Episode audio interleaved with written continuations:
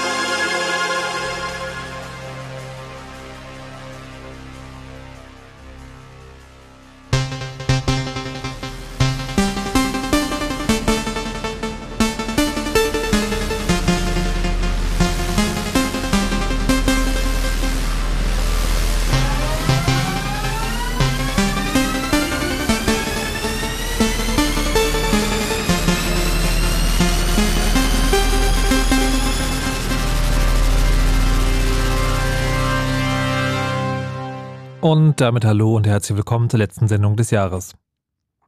Naja, zumindest zum letzten Chaosradio des Jahres. Mein Name ist Markus Richter. Das Chaosradio im Blue Moon, wo jedes Mal Gäste aus dem Chaos Computer Club und dem Umfeld zu Gast sind, um Dinge der Netzwelt zu besprechen. Das sind heute Danimo, Katharina Nocun, der sein Mikrofon nicht angemacht hat. Er hat versprochen, er macht sein Mikrofon an, aber er macht sein Mikrofon wieder nicht an. Schönen guten Abend. Guten Abend. Katharina Nocun, hallo. Hallo. Peter. Hi. Und Erdgeist. Wunderschönen guten Abend. So, die vier sind heute hier, um auf das Jahr zurückzublicken. Warum ist das so? Weil das, wie gesagt, das letzte Chaosradio im Jahr ist und wir deswegen die Gelegenheit wahrnehmen, um nochmal über die Dinge zu sprechen, über die wir hier gesprochen haben und über die Dinge zu sprechen, über die wir vielleicht hätten sprechen sollten. Und das ist immer so ein kleiner Weltuntergang. Also gerade Jahreszahlen sind ja schwierig. Ne? 2012 sollte die Welt untergehen, 2016 wurde Trump gewählt und jetzt passiert es wahrscheinlich wirklich, oder ist es vielleicht passiert? Das wollen wir heute rausfinden, hier im Chaosradio, und darüber reden, was das Jahr so im ich sage jetzt mal das schlimme Wort, digitalen gebracht hat. Also Sicherheitslücken, Netzpolitik, vielleicht sogar ein bisschen Lieblingshardware. All das wollen wir in den nächsten 2 Stunden besprechen. Gerne auch mit euch, wenn ihr wollt. Wenn ihr eine Lieblingssicherheitslücke habt, könnt ihr gerne anrufen unter 0331 70 97 110. Von euch aber, liebe Chaosgäste, würde ich jetzt gerne wissen, was eure Lieblingssicherheitslücke oder euer, wie soll man das sagen, euer Lieblingsfuck-up des letzten Jahres war. Wer möchte den Anfang wagen? Na, dann fange ich mal an. Hast du das Mikrofon noch angemacht? Es ist an. Okay, hallo, sehr gut, hi. Naja, ich möchte anfangen mit dem Thema, was uns auch die letzten Tagen in den Nachrichten wieder beschäftigt hat. Ein rechtsextremes Netzwerk in den Sicherheitsinstitutionen unseres Landes. Ach so, das ist Politik, nie. Ach so, okay. Und das ja. Andere Sachen. Nein, tatsächlich haben wir uns ja unterhalten oder anhören müssen von den Politikern, die sich schämen, im Internet mit ihren ausländischen Kollegen, im Auto mit ihren ausländischen Kollegen zu telefonieren, weil das Telefon... Warte mal, das war echt? Ich habe das für einen Postillon-Gag gehalten. Nein. Peter also, Altmaier ja. hat angeblich gesagt, okay. Genau, hat gesagt, er telefoniert im Dienstwagen nicht gerne mit ausländischen Kollegen, weil das zu peinlich sei. Und das ist ja nur eine Spitze sozusagen dieser Diskussion. Stopp, Frage. Wir haben noch momentan, das modernste Mobilfunknetzwerk, was wir haben, ist doch 4G. Oder LTE oder wie man das nennt. 4G, ja. Genau, 4G so. Demnächst, darauf willst du wahrscheinlich gleich hinaus, soll es 5G geben. Genau. Und jetzt hat doch aber, ich weiß nicht mehr genau, wer es war, irgendwie so für technische Entwicklung zuständige Fachkraft aus der Politik hat doch gesagt, naja, wir müssen 5G gar nicht so schnell ausbauen, das reicht ja, wenn wir überall 4G haben. Also die letzte Äußerung, die ich gehört habe, kam aus dem Kanzleramt und aus dem Bundesfamilienministerium,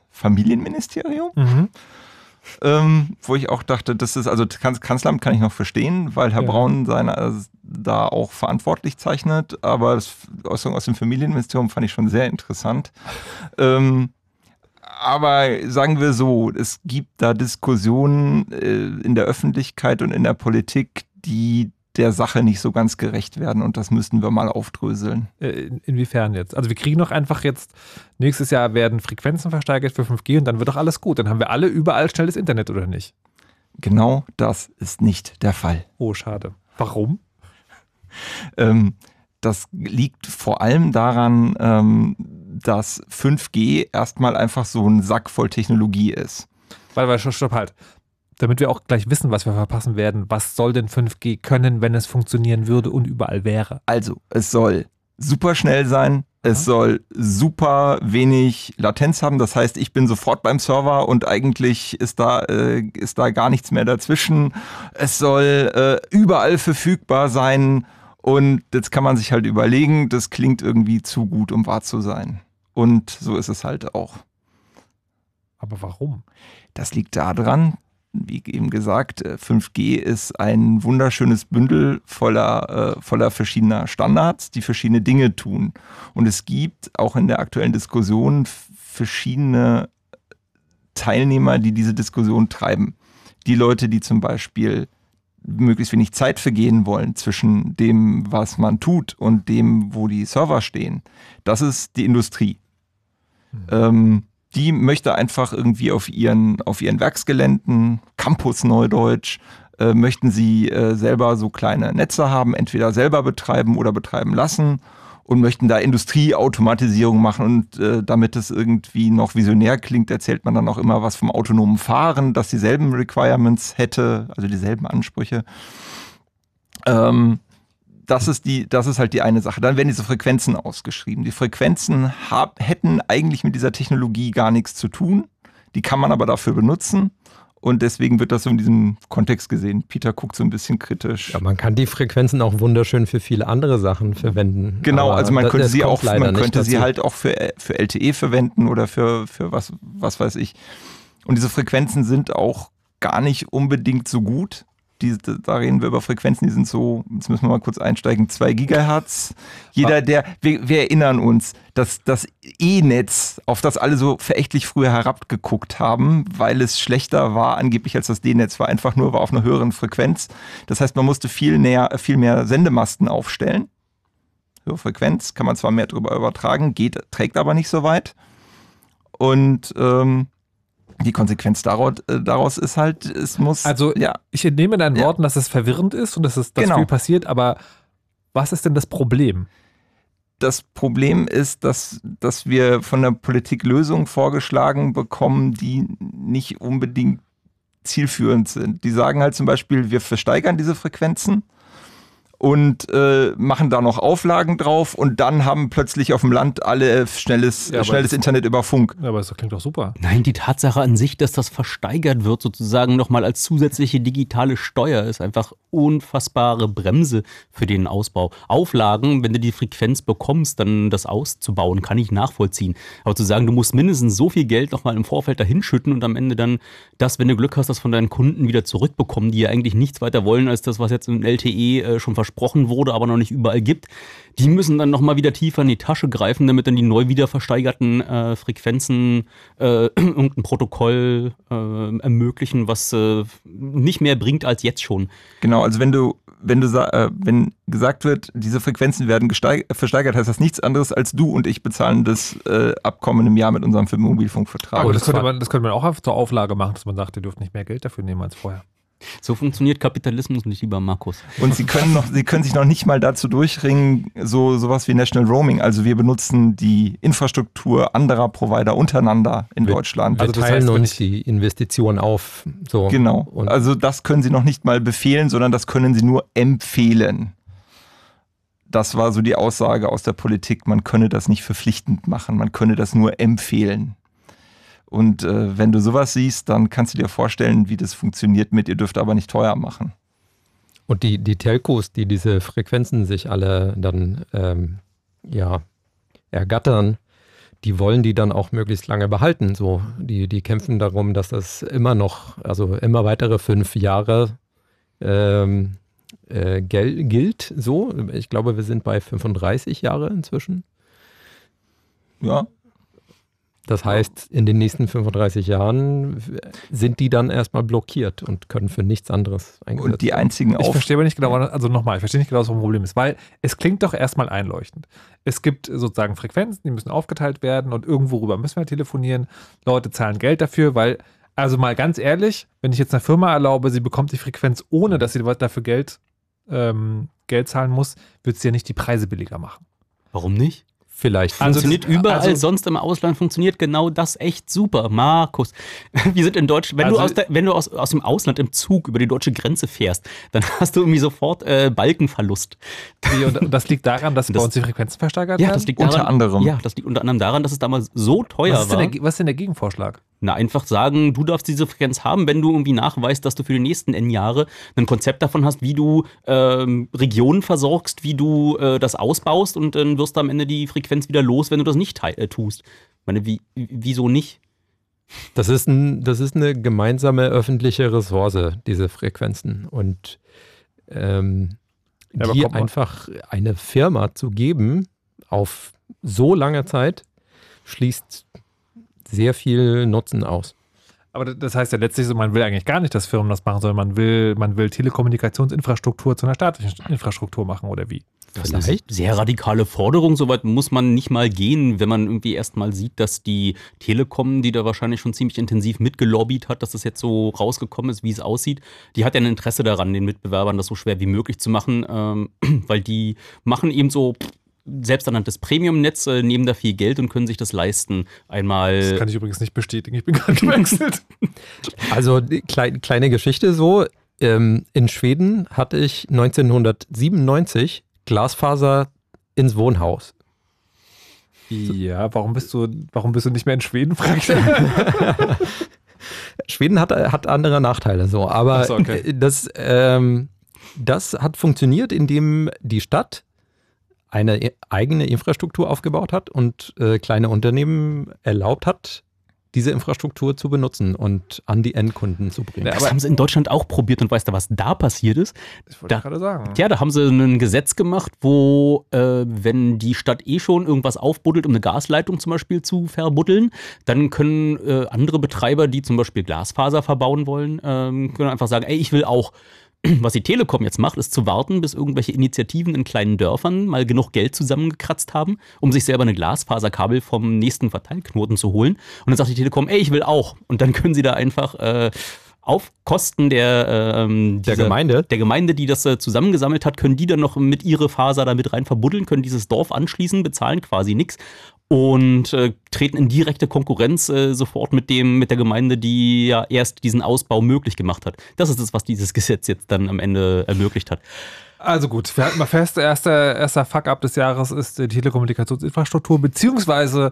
die Vergabekriterien für den Betrieb derselben. Ich habe noch einen Kandidat. Wir haben nur 2 Stunden. Ja, ja, alles gut, aber ich möchte da quasi den Deckel drauf machen, indem wir diese beiden Themen verbinden, denn für 5G brauchen wir an jede Ecke Glasfaser. Straßenecke. An jede Straße, eigentlich im Extremfall an jeden zweiten Lichtmast, weil so dicht müssen für gewisse Anwendungen, also wenn du wirklich diese versprochenen 20 Gigabit pro Sekunde durchkriegen willst, dann musst du einen Sender, Empfänger an jedem zweiten Lichtmast haben. An jeder zweiten Laterne. So, und da will ich mal sehen, wer da die Glasfasern hinlegt. Ich will nur mal fragen, gibt es da auch schon Bedenken so wegen Elektrosmog und so? Bestimmt. Ja. Da haben wir ja viele lustige Geschichten, dass die Betroffenen zu der Telekom-Versammlung gegangen sind, sich beschwert haben und dann sich rausgestellt hat, dass die noch gar nicht angeschaltet wurde. Das okay. Also das Ding, was so schrecklich Kopfschmerzen macht. Ja, genau. Na gut.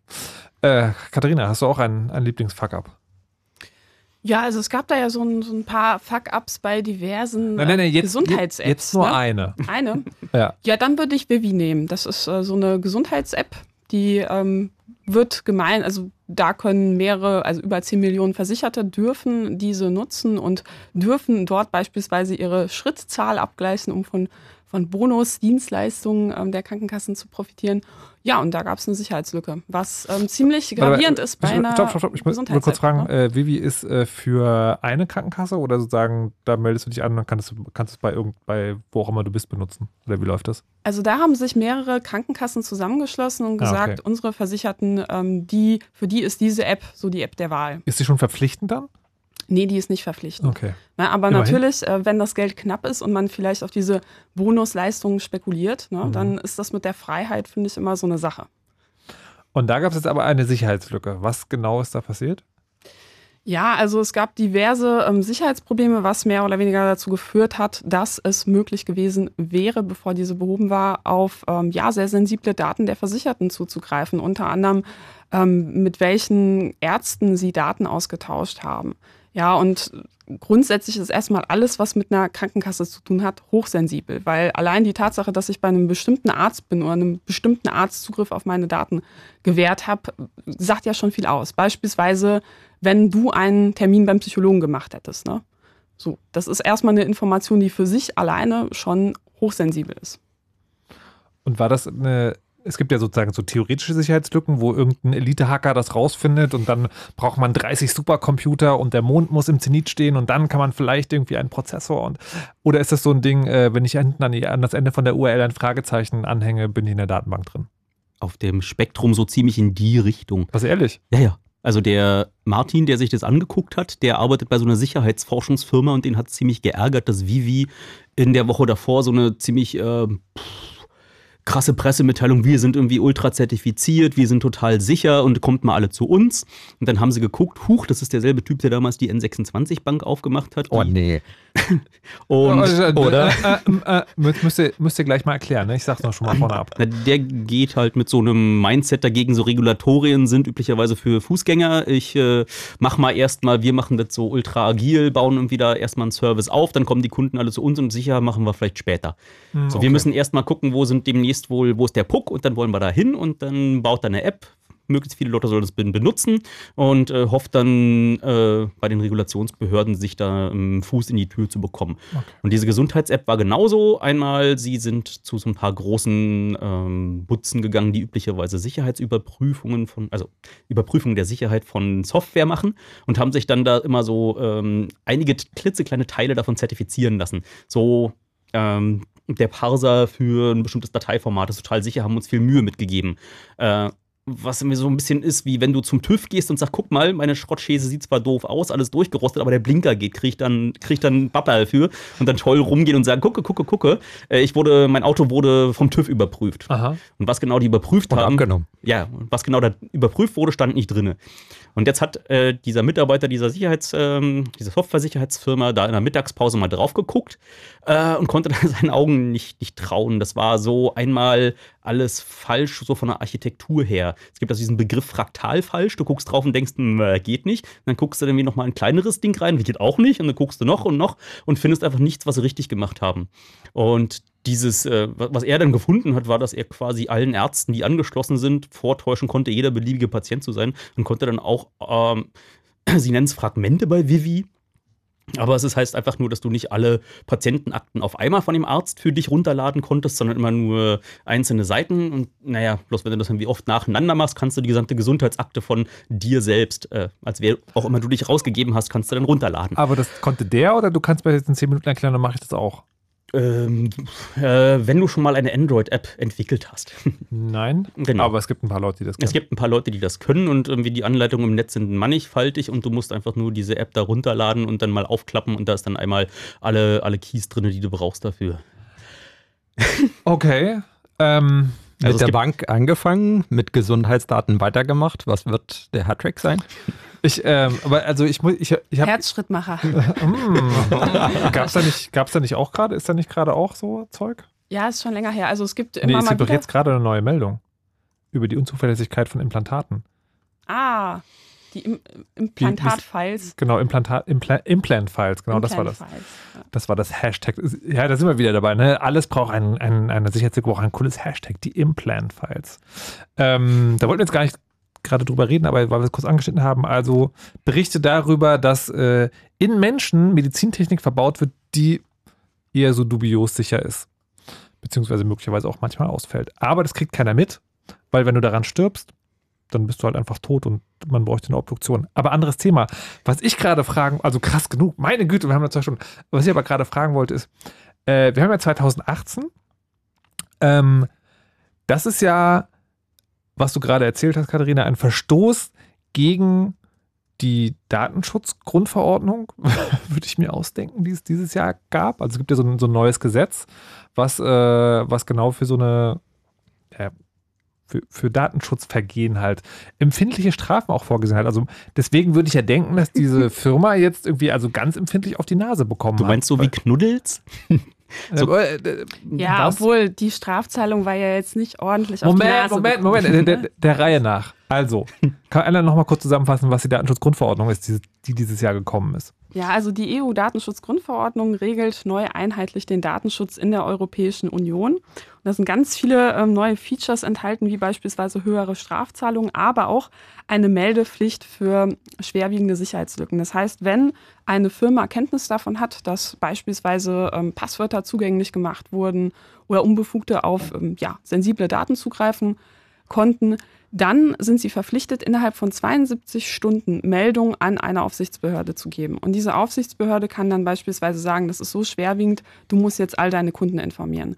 Und das ist extrem wichtig, weil viele Menschen ja immer noch ein Passwort für ganz viele Dienste nutzen. Mhm. Und jetzt überleg mal bei einem deiner, also vielleicht etwas, was du gar nicht so wichtig findest, beispielsweise dein Account bei Knuddels oder so wird gehackt und die Passwörter sind irgendwo zugänglich und das ist zufällig aber auch das Passwort für deinen E-Mail-Account oder für Google, deine Gesundheits-App. Facebook oder deine Gesundheits-App. Oder die Bank. Okay, warte, stopp, halt. Ich fasse erstmal zusammen, ja. Also, wir haben ein großes Fuck-up in der telekommunikativen mobilen Infrastruktur. Das funktioniert alles nicht. Dann haben wir eine Gesundheits-App, die sehr weit offen ist und aber auch ein neues Gesetz, was eigentlich exakt für diese Fälle geschaffen ist. Und wie das zusammengeht, das klären wir gleich. Nach der Musik, die wir jetzt hören, Business Pastel von Ghosting, von Business Pestle, Ghosting. Danach gibt es die Nachrichten mit Wetter und Verkehr und danach geht es hier weiter im Chaosradio. Und dann erfahren wir mal, was die DSGVO so kann bei Knuddels.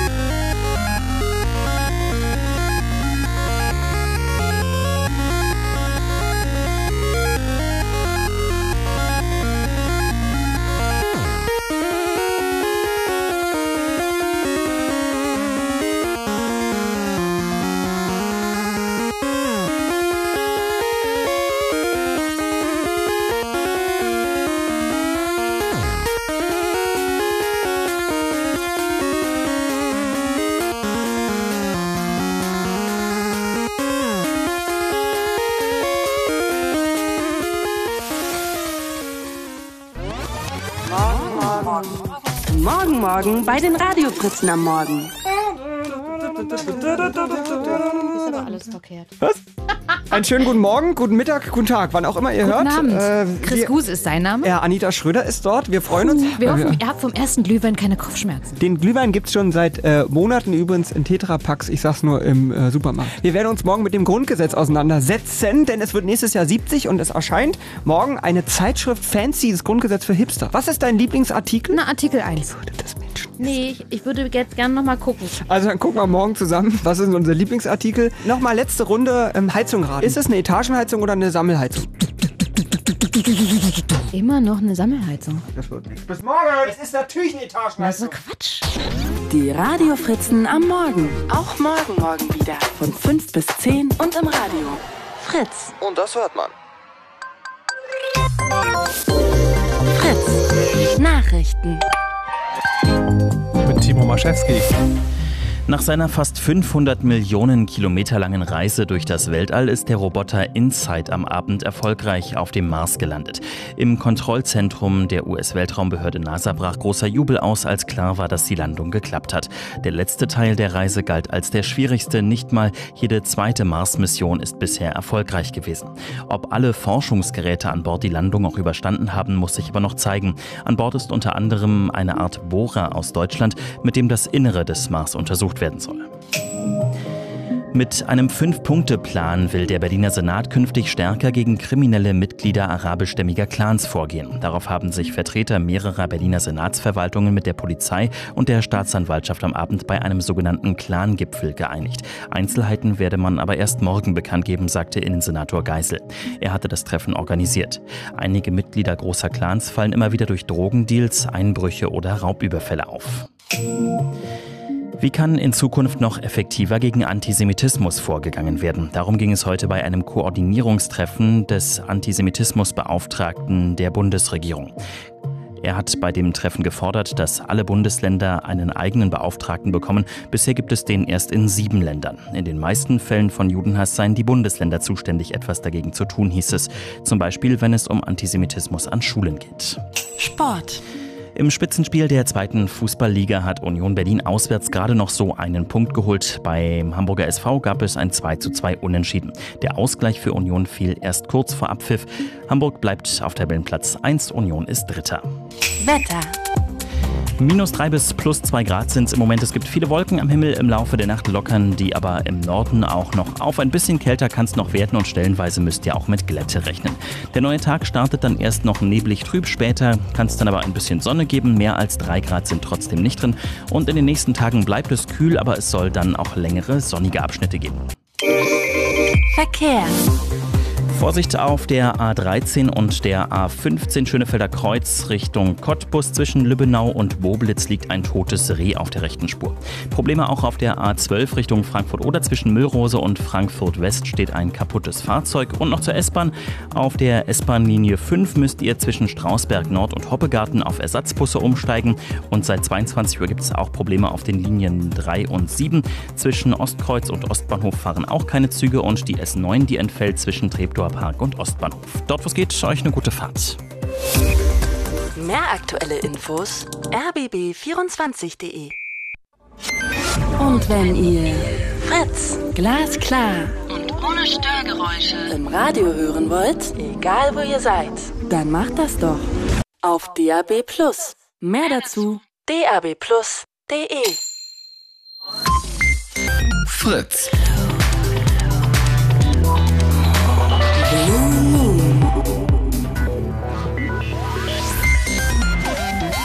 Herzlich willkommen zurück im Chaosradio im Blue Moon. Wir reisen hier gerade zusammen mit dem Chaos Computer Club das Jahr 2018 rein. Und die Frage, die sich nach der ersten halben Stunde stellt, ist, wenn es einerseits eine Gesundheits-App gibt, die einen unfassbar großartigen Datenlücken-Fuck-Up hatte, also im Sinne von jeder kann alle Patientendaten abgreifen, also wenn er ein bisschen Ahnung hat, und andererseits in 2018 ein neues Gesetz auf den Markt gekommen ist, was EU-weit eigentlich dafür sorgen soll, dass Anbieter, denen so etwas passiert, sofort ihre User und Userinnen benachrichtigen und vielleicht auch Strafe zahlen müssen, dann kommt das doch ganz gut zusammen. Oder Danimo, Katascha, Peter und Erdgeist? Ja, muss sich etablieren, glaube ich, aber der Ansatz ist schon gut, ja. Vivi, aber sozusagen diese App, also Vivi ist jetzt nicht irgendwie zu millionenschweren Strafen verdonnert worden und alle ihre Nutzerinnen und Nutzer haben einen mit handgeschriebenen, auf Büttenpapier gefederten Brief bekommen? Naja, du musst also um individuellen Schadensersatz zu bekommen, musst du ja auch irgendwie Betroffenheit nachweisen. Und das kannst du erst, würde ich sagen, wenn du nachweisen kannst, dass deine Daten irgendwo anders gelandet sind und du einen Nachteil dadurch hattest. Das meint ihr aber gerade nicht. Zum Glück wurde ja eine Sicherheitslücke gefunden und die wurde dann behoben und derjenige, der es gefunden hat, der war dann so... so gut, um diese Meldung nicht auszunutzen, sondern dem Anbieter zu melden. Ja? Nee, ich meinte gar nicht Schadensersatz, sondern ich meinte sozusagen, in der DSGVO ist doch erstmals auch in der Datenschutzgrundverordnung die Möglichkeit, dass die Datenschutzbehörden Anbieter, die grob Dinge falsch machen, mit Strafen belegt. Ja, das gibt es auch. Und zwar, was neu ist, ist die Höhe der Strafe. Die wurde angehoben und zwar kann es bis zu 2% des Umsatzes sein. Das heißt, je größer die Firma, desto höher die mögliche Strafzahlung. Gut so. Und ist das jetzt da passiert in dem Fall? Bei Vivi? Nein, noch nicht. Aber es besteht noch Hoffnung. Na, also erstens ist die Anzahl der User da auf Vivi erstmal nur theoretisch sehr hoch, weil noch nicht viele Patienten und noch nicht viele Ärzte angeschlossen sind. Mhm. kann der ja ziemlich ins Detail gehen, weiß nicht, ob das so spannend ist. Sie haben ja das Problem, dass sie erstmal die Ärzte davon überzeugen müssen und die Ärzte haben da wenig Interesse, die wollen die guten Kunden bei sich behalten und die Mobilität der Kunden, die du üblicherweise erzeugst, dadurch, dass die Patienten ihre Daten einfach mitnehmen können zum nächsten Arzt, mögen nicht alle Ärzte und dann gehen sie daher und sagen, boah, und dann noch so ein teures System, dann brauche ich noch so eine Chipkarte und einen Chipkartenleser und so, da wehren die sich dagegen und Vivi ist da genau reingegrätscht und meinte, wir machen immer anders, ohne so einen Chipkartenansatz und deswegen sind die ja gerade noch am Verhandeln, die Ärzte überhaupt da erstmal alle mit ins Boot zu holen und deswegen ist die Anzahl der Benutzer, die da betroffen waren, dann auch noch nicht so direkt da hoch. Aber weswegen wir eben Knuddels erwähnt haben, das ist so ein Anbieter, der sich an jüngere Menschen richtet, wo man sich einloggen kann und irgendwie chatten und diverse so Mini-Apps, die da angeboten werden, auf der Seite noch anbieten. Und die haben ein größeres Datenproblem gehabt. Das heißt, da sind ihnen so 800.000 E-Mail-Adressen und wie 1,8 Millionen Passwörter weggekommen. Warte mal, mehr Passwörter als E-Mail-Adressen ist auch sportlich. Keine Ahnung, wie das geht. Vielleicht haben nicht alle Benutzer dort wirklich eine E-Mail-Adresse angegeben zu ihrem Account. Und die haben dann von sich aus das Problem der Datenschutzbehörde gemeldet, wurden jetzt auch eine Datenschutzbehörde da, als wie vorbildlich wie damit umgegangen wurde. Stellt sich raus, die haben alle Passwörter im Klartext gespeichert. Muss man sich nochmal auf der Zunge zergehen lassen. Also für jemanden, der sich zuhört und fragt so, hä, was? Also normalerweise, wenn man Passwörter speichert, macht man das nicht so, dass man die einfach aufschreibt, sondern man verschlüsselt sie. Ja. Haben wir woanders schon öfter mal erklärt. Sozusagen, die haben es aber quasi... Das ist so eines der grundlegenden Dinge, was man seit 1995 eigentlich nie mehr macht. Aber warum? Also gab es eine Begründung, warum sie das gemacht haben? Ja, es gibt eine Begründung. Nämlich? Es ist leichter. Na, nicht nur.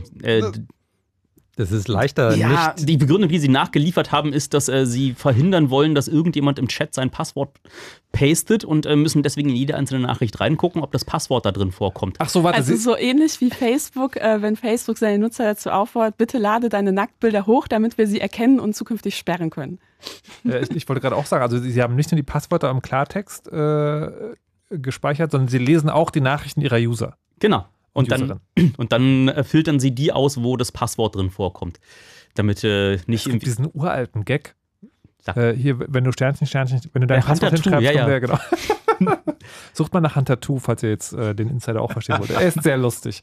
Das mit dem Mitlesen, davon muss man eigentlich grundsätzlich ausgehen. Ja, natürlich, aber es ist ja trotzdem noch sozusagen was anderes, wenn der Betreiber sagt, ja, also wir speichern die Passwörter im Klartext, damit wir die Nachricht besser... Jetzt lass uns doch zur Pointe kommen. Ja, okay, ja, bitte. Und sie haben dann von der Datenschutzbehörde, wurde dann Knuddels als, das da ist gerade unser Vorzeigefall, die haben sich freiwillig an uns gemeldet und die haben auch Dinge verbessert, ist halt nicht mal ganz öffentlich geworden, was sie wirklich verbessert haben, aber sie haben Dinge verbessert und jetzt wird alles gut und sie sind jetzt nach eigener Aussage die allersicherste Plattform. Ich weiß halt nicht, wer das... Das habe ich halt schon mal gehört. Ich weiß nicht, wer das überprüft hat und wurden dann mit einer horrenden Strafe von 20.000 Euro.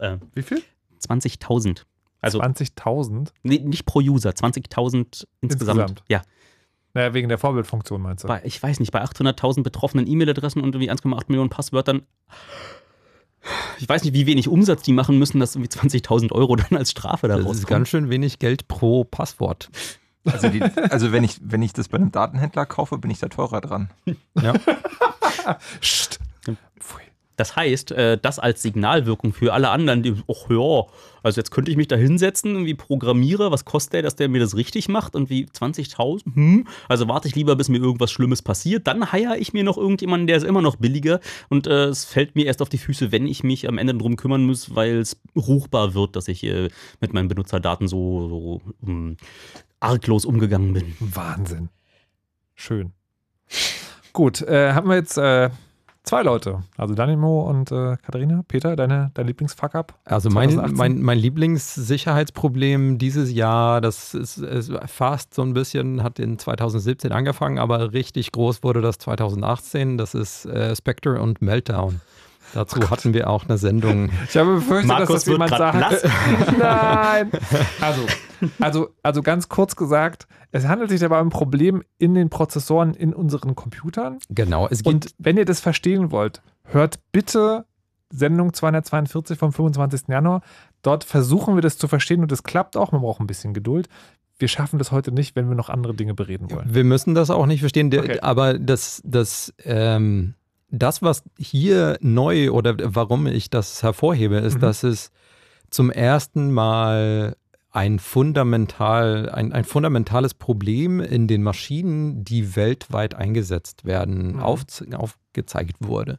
Und das ist eine neue Spur mit Sicherheitsproblemen. Es wird nicht das letzte Problem in Maschinen sein, die also nicht Software-Probleme sind, sondern wirklich Hardware-Probleme sind.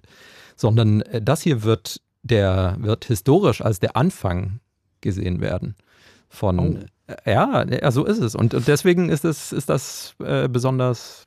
steht das besonders hoch auf meiner Liste. Ich versuche gerade noch so einen Vergleich, weil du vorhin diesen schönen Vergleich mit dem Auto hattest, ne? Also Sicherheitsprüfung nicht fürs ganze Auto, sondern nur für den Blinker.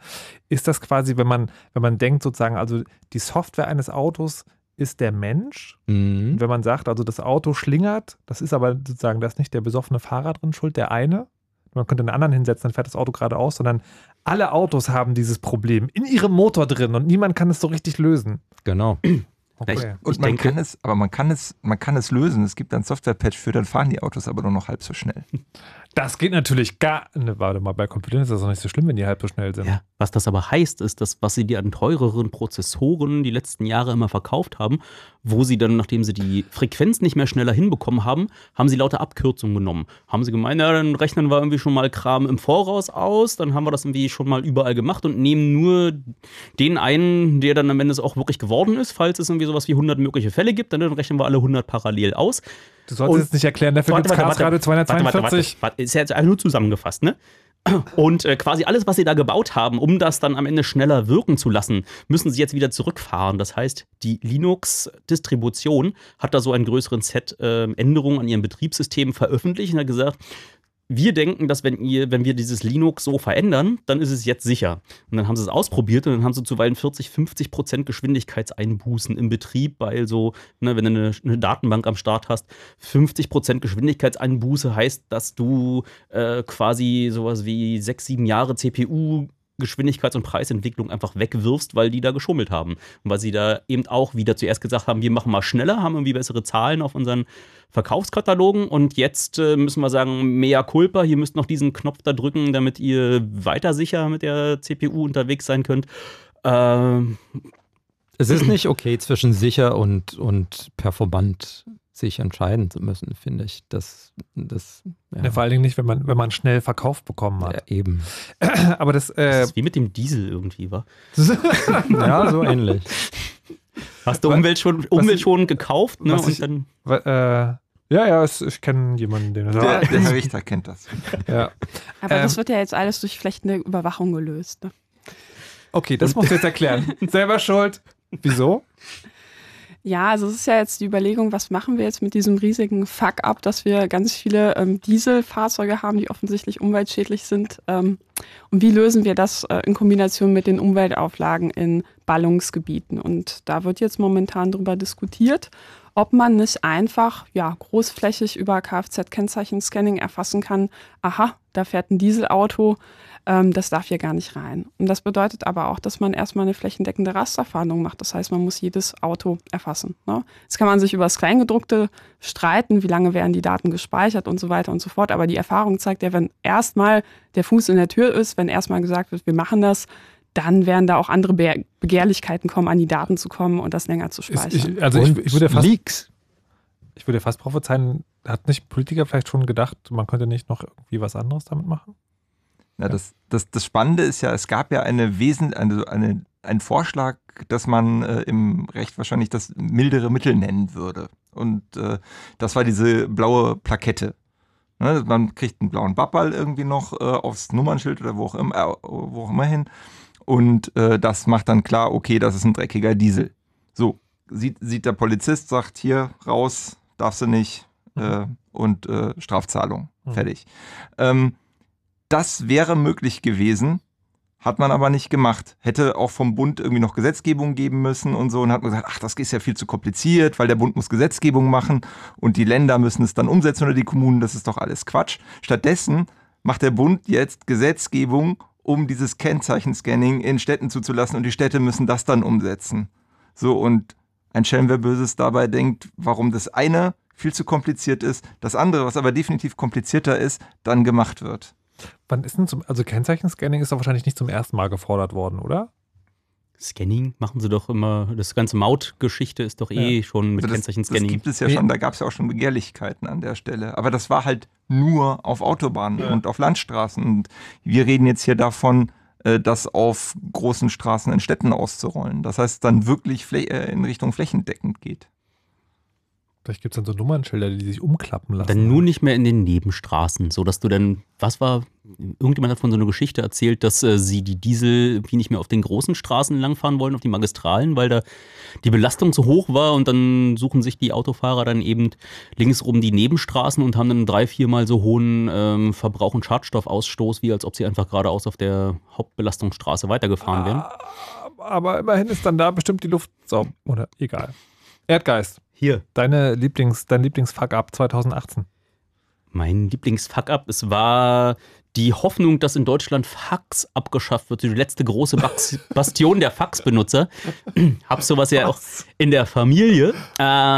So alle Juristen, die miteinander kommunizieren und üblicherweise noch 23:50 irgendwas wo lassen müssen, stopfen schnell große Mengen Papier in ihr Faxgerät, und dann beten sie und hoffen sie, dass es keinen Papierstau gibt und dass es dann rechtzeitig beim Gericht ankommt. Warte.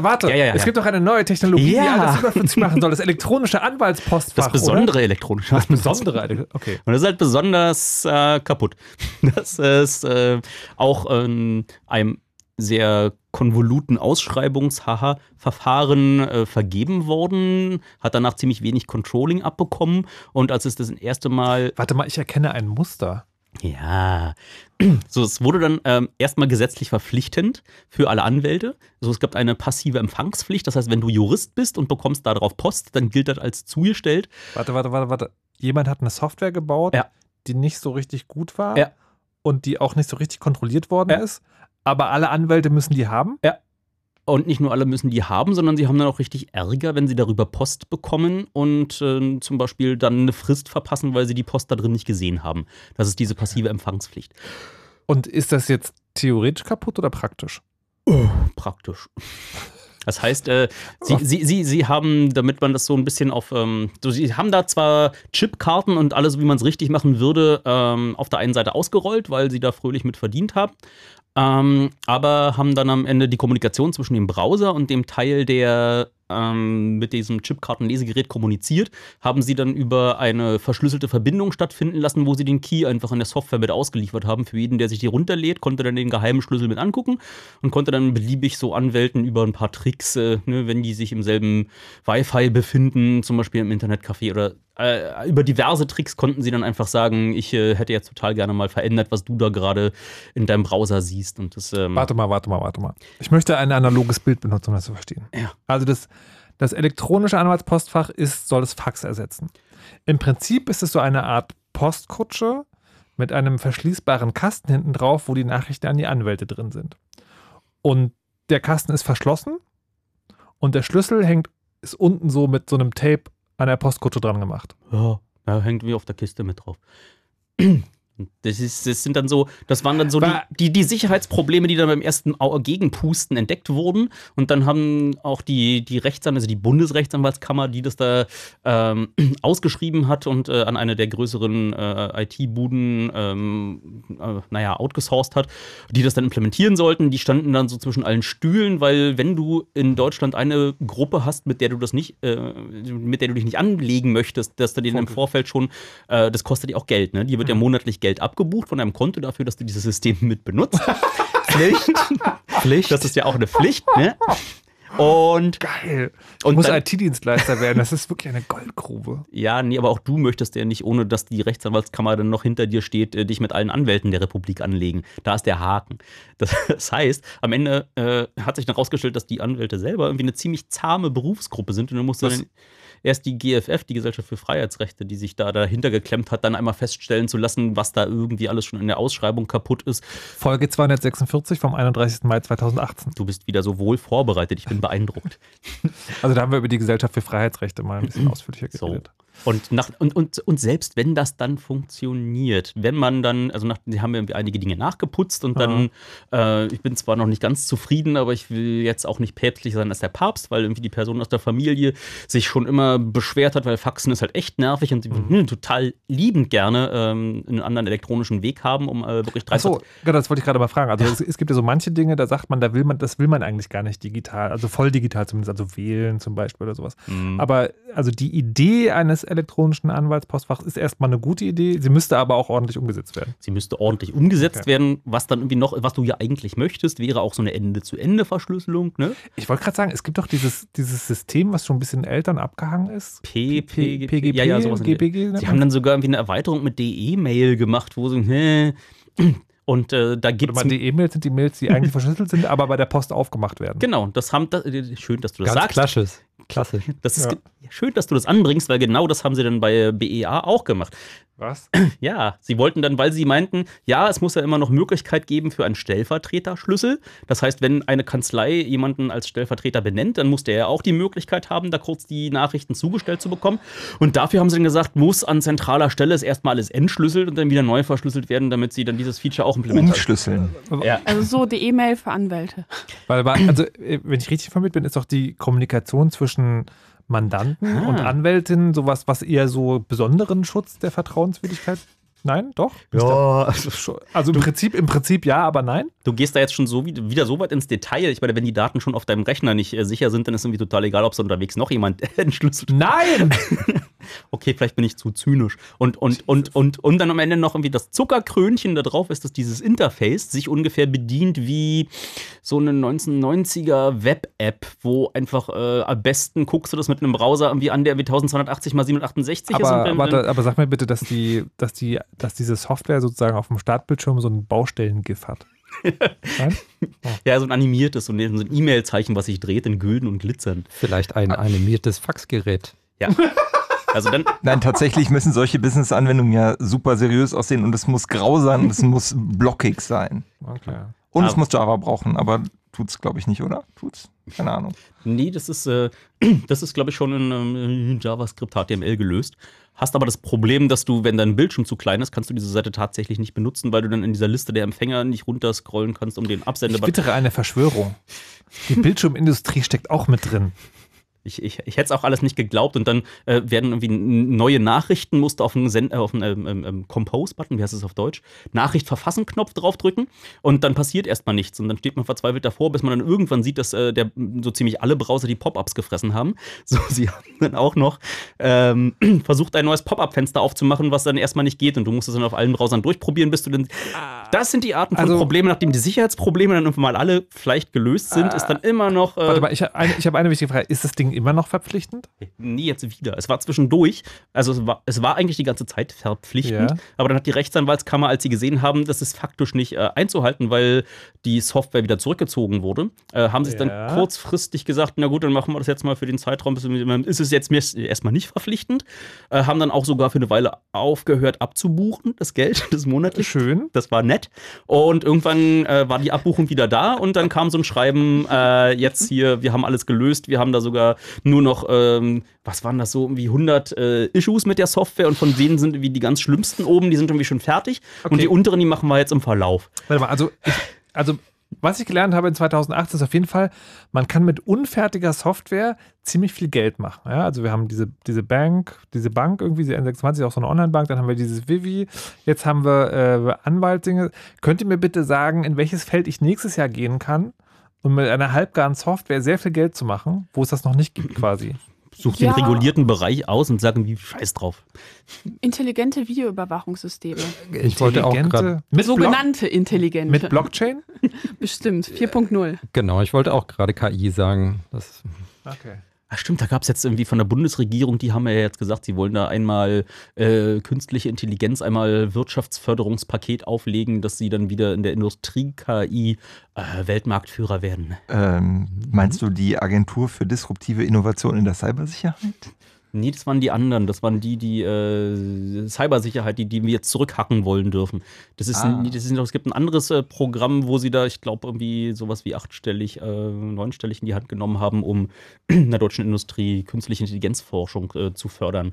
Und da habe ich mich auch mit einer... Könnte man nicht die Wissenschaft unterstützen, wenn man... Zum Beispiel. Ich habe mich mit einer Freundin unterhalten, habe sie gefragt, wie das üblicherweise aussieht, ob sie sich jetzt da... So, die wussten erstens nicht davon. Haben gesagt, könnte man sich an der Ausschreibung mal beteiligen, aber deren größtes Problem ist ja nicht üblicherweise, dass sie da jetzt große Unterstützung brauchen für noch Forschungsgelder und so, sondern dass sie einfach, wenn sie zu Hause auf großen Daten rechnen und die hin und her kopieren müssen, dann ist ihnen irgendwie ihr Internet zu langsam.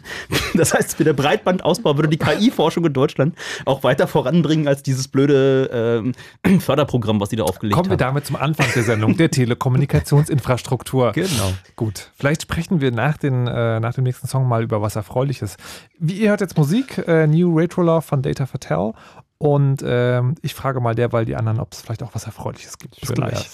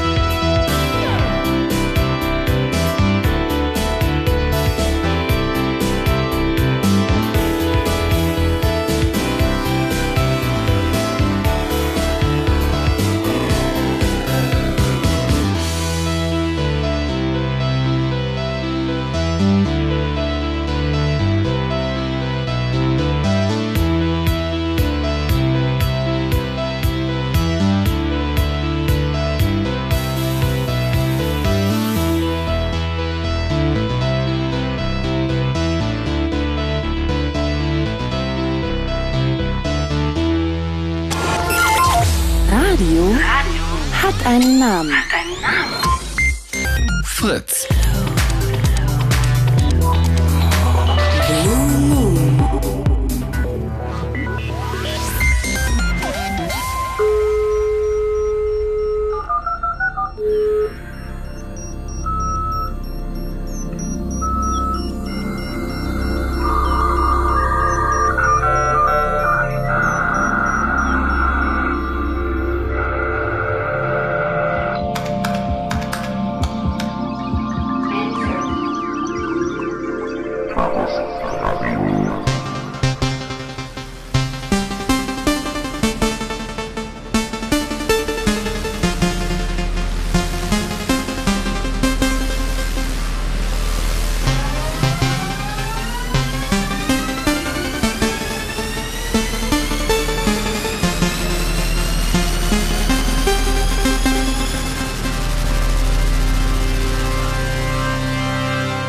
Hallo und herzlich willkommen zurück zum Chaosradio im Blue Moon. Wir wollten den ersten Jahresrückblick des Jahres machen mit Danimo, Katharina, Peter und Erdgeist. Herzlich willkommen zurück. Dankeschön. Hallo. Und wir haben die erste Stunde darüber geredet, was alles unfassbar schief gelaufen ist. Und es ist deprimierend. Und dann habe ich jetzt gerade während des Songs gefragt, hey Leute, nochmal so ein bisschen geiles Sci-Fi, Wohlfühl, Technologie, Innovation, was ist Gutes passiert dieses Jahr? Und also, ja... Naja, nee, eigentlich nicht. Ich gebe vielleicht noch mal ein Beispiel, vielleicht habt ihr ja doch noch was. Mir sind zwei Sachen dieses Jahr passiert, die fand ich geil. Das eine ganz kleine. Ich saß irgendwann vor meiner Spielekonsole und habe ein Spiel runtergeladen und musste 4 Stunden warten, weil es 90 Gigabyte waren. Und erst war ich so in dieser typischen Nutzerperspektive, ich so dachte, ja, was soll das? 4 Stunden warten. Und dann hatte ich aber so, Alter, 90 Gigabyte runterladen. Das ist schon auch geil, dass das überhaupt geht. Und wie lange dauert das in Schweden? Ja, Leute, es ist jetzt der Wohlfühlteil. Entschuldige. Lass mich in Ruhe. Und das andere war, ich habe mir dieses Jahr eine Smartwatch gekauft und finde es... Und eine der Sachen, die ich tatsächlich relativ häufig damit mache, obwohl die unfassbar albern in der Öffentlichkeit ist, aber die wirklich gut funktioniert, ist Telefonieren. Es ist wirklich das beste Freisprechtelefon, das ich jemals in meiner Hand gehabt habe. Und man telefoniert mit seinem Handgelenk und es ist unfassbar albern. Ich denke immer so, was? Hey, Knight Rider-Feeling ist doch geil. Ja, ich hätte jetzt eher Star Trek gesagt, aber ja, im Prinzip. Nee. Da hatten die Kommunikatoren noch in der Hand und dann später in der Brust zum draufklicken. Ja, aber Michael Knight hat doch wirklich in seiner Armbanduhr gesprochen. Gott sei Dank alle alt. Aber das ist auch die bekloppteste Haltung. Viel bessere Haltung ist irgendwie aufs Handinnengelenk zu drehen und irgendwie einfach die Hand am Ohr zu halten. Geil, das muss ich machen. Aber da hatte ich tatsächlich auch so einen kurzen Moment, wo ich so dachte, ich habe an meinem Handgelenk ein Ding, das ist so groß wie eine Uhr und da drin ist alles, inklusive der SIM-Karte, um zu telefonieren. Und ich kann damit meine Mails lesen. Und das fand ich, also ja, das hat bestimmt auch alles Nachteile und man kann damit Leute tracken und weiß der Geil was, aber ich fand es auch geile Science-Fiction. Ich habe da eine Frage zu. Ja. Wie ist das denn? Also du hast Freisprechanlage gesagt. Hören dann die Leute neben dir Man will das nicht in der Öffentlichkeit machen. Okay. Genau, aber sozusagen zu Hause oder im Auto zum Beispiel ist es total super. Oder wenn die Leute dich von Weitem bewundern können. Genau.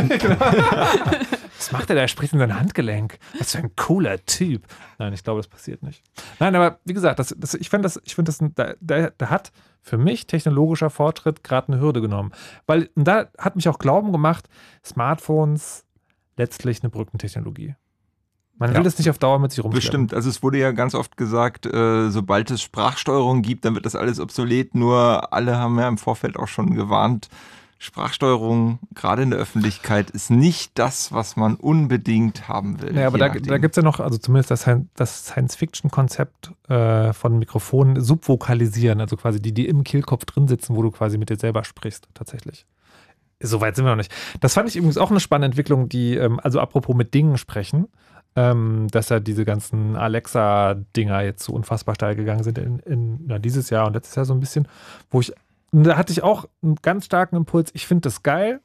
Ich möchte gerne zu Hause mit meinem Computer sprechen und Dinge sagen können. Aber ich möchte halt gerne zu Hause. Jetzt fange ich auch schon an, das wieder schlecht zu reden. Dann habt ihr noch was Schönes erlebt vielleicht? Ja, habe ich. Was und das denn? Wie auch bezeichnenderweise geht es auch um Gesundheit. Ich hatte dieses Jahr das erste Mal so einen größeren Stapel Rechnungen vom Arzt einzusenden. Mhm. Und da gibt es inzwischen... ja, danke. Da gibt es eine App. So. Ich weiß zwar nicht, wie sicher die ist und wie es... ja. Ne? Aber ich habe mich erstmal darüber gefreut, dass ich jetzt einfach so mit meiner Kamera aus der Hüfte geschossen diese Rechnung von oben fotografieren. Dann haben sie so Entzerrung, Entstauchungs-, irgendwas Technologie, zeigen dir nochmal an, ist es da, was da ungefähr steht, irgendwie ab dafür. Und dann bekomme ich dann eine Mail zurück und die kümmern sich und ich muss irgendwie keine großen Batzen Papier an irgendeine, was ich eh immer wieder vergesse, dann zur Post zu tragen und die antworten mir, wie auf so einem Kanal, natürlich auch per Mail sagen sie Bescheid, dass ich nachgucken soll. Mhm. Und kann dann im Internet gucken, ob sie das erstatten oder nicht. Und das war toll. So, ich glaube, das ist, wie sich Anwälte gefreut hätten, wenn BEA funktioniert hätte. Hatte ich das Gefühl gehabt. War schön dieses Jahr. Und das war auch von der Krankenkasse tatsächlich. Oder von dem Drittanbieter. War das eine Frage? Ja, das war von meiner. Ich hoffe, es war von meiner Krankheit. Vielleicht weiß auch jetzt jemand anders Bescheid. Na, das Geld kam an. Na, immerhin. Ja. Aber ich habe so zwei Dinge, wo ich denke, so die kleinen Dinge schätzen. Die erste war tatsächlich, dass ich ein großes deutsches, traditionell eher nicht so richtig innovatives Unternehmen, auch wenn sie mich dafür wahrscheinlich schlagen würden, etwas getan hat, was ich total genossen habe. Ich habe nämlich seit langem wieder in der Bahn gesessen und konnte da einchecken und habe mich hingesetzt und das war okay und niemand hat mich angemault, niemand wollte Fahrkarten sehen, es war einfach alles okay. Und um das Ganze wieder negativ zu machen...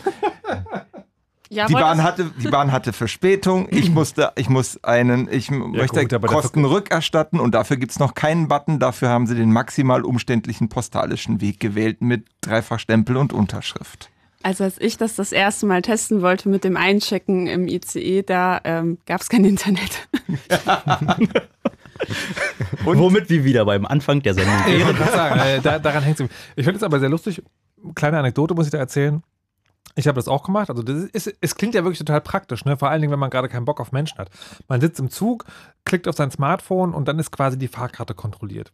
Was mir die ersten paar Male passiert ist, und dann denkt man sitzt so bequem in seinem Sessel, denkt so, niemand wird dich ansprechen, niemand wird dich stören, du bist ja eingecheckt. Was die ersten paar Mal passiert ist so, Sie haben ja eingecheckt, nicht wahr?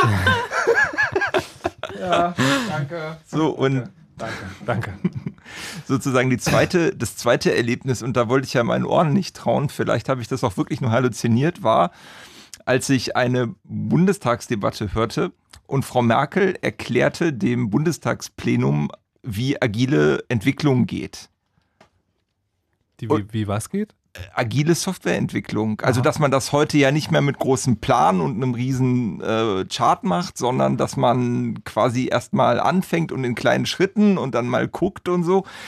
Und ich weiß nicht, was ich schlimmer fand. Ob die Tatsache, dass sie das zwar gut erklärt hat, aber bei allen wahrscheinlich nur hängen geblieben ist, ja, das ist irgendwie nicht ernst zu nehmen, weil sie ist nämlich wirklich ausgelacht worden, als sie das erzählt hat. Warst du ehrlich? Ja, das Plenum hat wirklich gelacht. Ich weiß nicht, aus welchen Fraktionen das kam, aber es wurde gelacht. Aus dem Neuland. Nee, aber mich würde tatsächlich mal interessieren, man müsste mal im Protokoll nachlesen, da wird ja vermerkt, Gelächter aus den Reihen der XY-Fraktion, wer da drin steht. Das habe ich leider noch nicht getan. Und das andere, was ich ja befürchte, oder wenn man sowas hört, denkt man nämlich, ja, endlich, verstanden. Aber das Problem ist natürlich, so eine Agilität verschont einen natürlich nicht davor, irgendwie Security und so mitzudenken. Und ich fürchte nämlich... Moment, ich habe doch in dieser Sendung schon gelernt, was man macht ist, man macht die App, dann wirft man die auf den Markt, dann hat man ganz, ganz, ganz viele Nutzer und Sicherheit macht man später oder gar nicht, wenn es billiger ist, den DSGVO-Verstoß zu bezahlen. Weißt du, was das andere große Thema ist, was jetzt in der Presse nicht vorkam?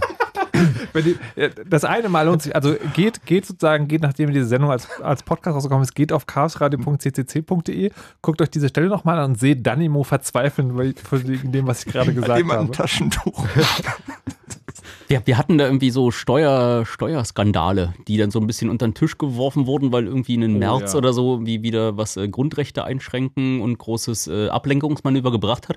Aber das ist genau der Effekt von agiler Programmierung einmal auf Gesetzgebung im Steuerbereich angewendet. Ne? Die haben sich Steuergesetze ausgedacht, die einfach so komplex sind, dass Leute, die im großen Stil mit Aktien handeln, hinkommen können und sagen, liebes Finanzamt hier, wir haben gerade mal die führenden Steuerexperten eingekauft, die werden jetzt nicht mehr für euch arbeiten, sondern für uns, und die haben uns alle beschieden, dass euch Steuern wieder wegzunehmen, die wir nie bezahlt haben, alles juristisch legal ist. Das ist eigentlich auch ein Hack. Das ist einfach, ist irgendwie im schlechtesten Sinne ein Hack, aber sie haben dort einmal... Also du verurteilst das Ergebnis, aber handwerklich war es ganz schön clever? Ich weiß nicht, ob das jetzt handwerklich so clever war, einfach mit viel Geld, viel Personal einzukaufen, die irgendwie da Kritik üben könnten, auch fundiert. Okay. Ist irgendwie dann auch sehr ein plumper Hack. Aber sie haben dort handwerkliche Schwächen in dieser durch sehr hemdsärmeligen Implementierung dieser Steuergesetzgebung ausgenutzt, um sich da zu bereichern und Geld zurückzufordern, was sie nie an Steuern bezahlt haben. Und das ist, das passiert, wenn du dann wie so Agile Development machst, dann immer irgendwie irgendwas... Ihr müsst jetzt mal erklären, was das heißt. Ja, Agile Development ist einfach, sind mehrere Konzepte, die darunter zusammengefasst werden, aber grundsätzlich sagen, wir machen nicht am Anfang einen Riesenplan, wie die Software werden soll, sondern wir machen mehrere Milestones, also mehrere größere Meilensteine der Entwicklung, hört sich jetzt wie pathetischer an, als es ist, und gucken dann immer, wir gehen dann dahin, gucken, was der Kunde dazu sagt, geben ihm ein neues Preisupdate, was es dann wohl am Ende kostet, kann er sich dann wieder noch entscheiden, dass er irgendwie, wir haben jetzt gemerkt, dieses Feature brauchst du vielleicht noch, das da brauchst du nicht, kann er sich dann wie währenddessen entscheiden und die Entwickler machen das so mit und der Kunde hat eine bessere Kontrolle darüber, was ihm dahin entwickelt wird. Aber das klingt doch geil.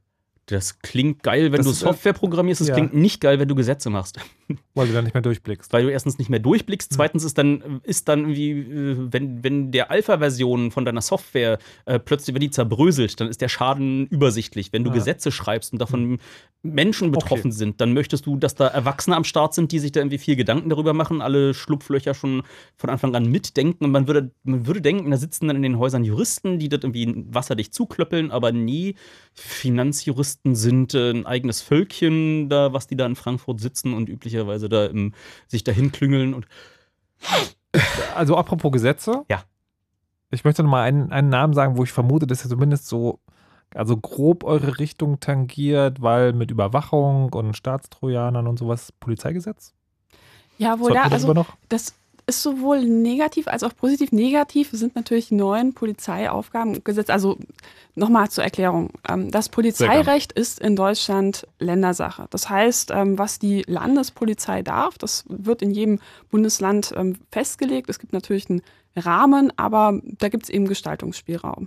Und da hat in diesem Jahr Bayern gesagt, wir brauchen das härteste Polizeigesetz seit 1945, das haben sie nicht so gesagt, aber das haben dann später Juristen gesagt, die sich dann das Gesetz angeguckt haben und die wollten das Gesetz, also die haben das Gesetz dramatisch verschärft, Klauseln reingenommen, wie beispielsweise, dass die Polizei sehr tiefgehende Maßnahmen machen kann, wie beispielsweise jemanden inhaftieren oder die Wohnung durchsuchen oder die Telekommunikation abhören, schon bei Hinweisen auf eine sogenannte drohende Gefahr. Und das Problem an solchen schwammigen Rechtsbegriffen ist, dass das natürlich Auslegungssache ist. Was ist eine drohende Gefahr? Da geht es um Wahrscheinlichkeiten, da geht es um Vermutungen und da begibt man sich immer mehr in diesen Bereich des Pre-Crimes. Ja, und darüber hinaus... das was?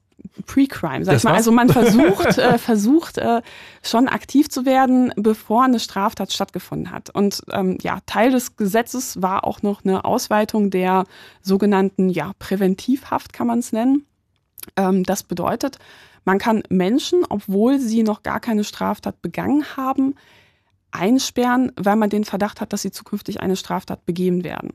Und das Problem an der Sache ist normalerweise, normalerweise wird das ja gemacht, wenn beispielsweise jemand aufgegriffen wird und der ist total unzurechnungsfähig betrunken oder so, dann wird er in die Ausnüchterungszelle gebracht und dann maximal 3 Tage in Berlin, dann kommt man auch wieder raus. Ja, in Bayern kann das leider bis zu unendlich gehen, weil solange man einen Richter findet, der immer wieder diese Maßnahme verlängert, gibt es da kein gesetzliches Limit mehr nach oben. Und das Problem ist ja auch normalerweise, wenn du angeklagt wirst für eine Straftat, dann kriegst du einen Pflichtverteidiger und du kannst dich irgendwie juristisch wehren. Aber wie willst du dich dann gegen etwas wehren, was du angeblich in der Zukunft, also wie willst du beweisen, dass du angeblich etwas nicht in der Zukunft machen wirst? So. Und warum solltest du überhaupt beweisen, dass du etwas nicht gemacht hast? Ja, es ist vollkommen gaga. Nee, so, es nicht gemacht haben wirst. Ja, genau. Ja. Und, genau, aber das war ja nur ein Vorschlag, das ist noch nicht in Kraft, oder? Doch, in Bayern ist es schon in Kraft. Und in Bayern gibt es schon erste Fälle, bei denen eben, also vorher haben ganz viele Verbände gewarnt, ne? Also das Gesetz brauchen wir nicht, das ist gefährlich, das gefährdet unsere Freiheit, unsere Bürgerrechte. Und man kann schon sagen, dass ja, so in den ersten Monaten recht schnell klar war, dass die Befürchtungen tatsächlich Realität geworden sind. Die ersten Opfer dieser Maßnahme, also dieser Präventivhaft, waren Geflüchtete, ne, die von der Polizei inhaftiert worden sind. Und dann hat man länger nichts mehr von denen gehört. Und das haben auch diverse Verbände dann kritisiert. Ist Bayern noch ein sicheres Herkunftsland? Ja, also Bayern ist kein sicherer Ort mehr für Bürgerrechtler. So weit würde ich tatsächlich gehen, weil du weniger Möglichkeiten hast, dich vor Polizeiübergriffen zu schützen und die Polizei viel schneller, viel mehr darf, ohne konkrete Beweise vorzulegen, sondern einfach aufgrund von Wahrscheinlichkeit. Aber ist es wirklich eine demokratische, juristische Diskussion, die man führt, oder eine politische? Oder hast du konkret sozusagen, würdest du sagen, ich fahre jetzt eigentlich nicht mehr nach Bayern? Ja, also ich bin nach Bayern gefahren und zwar zur und das ist das Positive. Okay. Zur größten Demo für Bürgerrechte, die es in München seit mehreren Jahrzehnten gegeben hat, wenn nicht sogar überhaupt. Und man muss schon sagen, da hat sich ein riesiges, gewaltiges Bündnis zusammengeschlossen. Mehr als 40.000 Menschen sind gegen dieses Gesetz auf die Straße gegangen und ich war da und ich hab mich richtig alt gefühlt. Und das ist ein sehr, sehr gutes Zeichen. So, das gibt mir Hoffnung. Und vor zwei Wochen war ich in Potsdam auf einer Demo gegen das brandenburgische neue Polizeigesetz. Warte mal, lass mich raten. Die anderen Bundesländer jetzt so, geil, was die Bayern da gemacht haben, das machen wir jetzt auch. Ja, klar.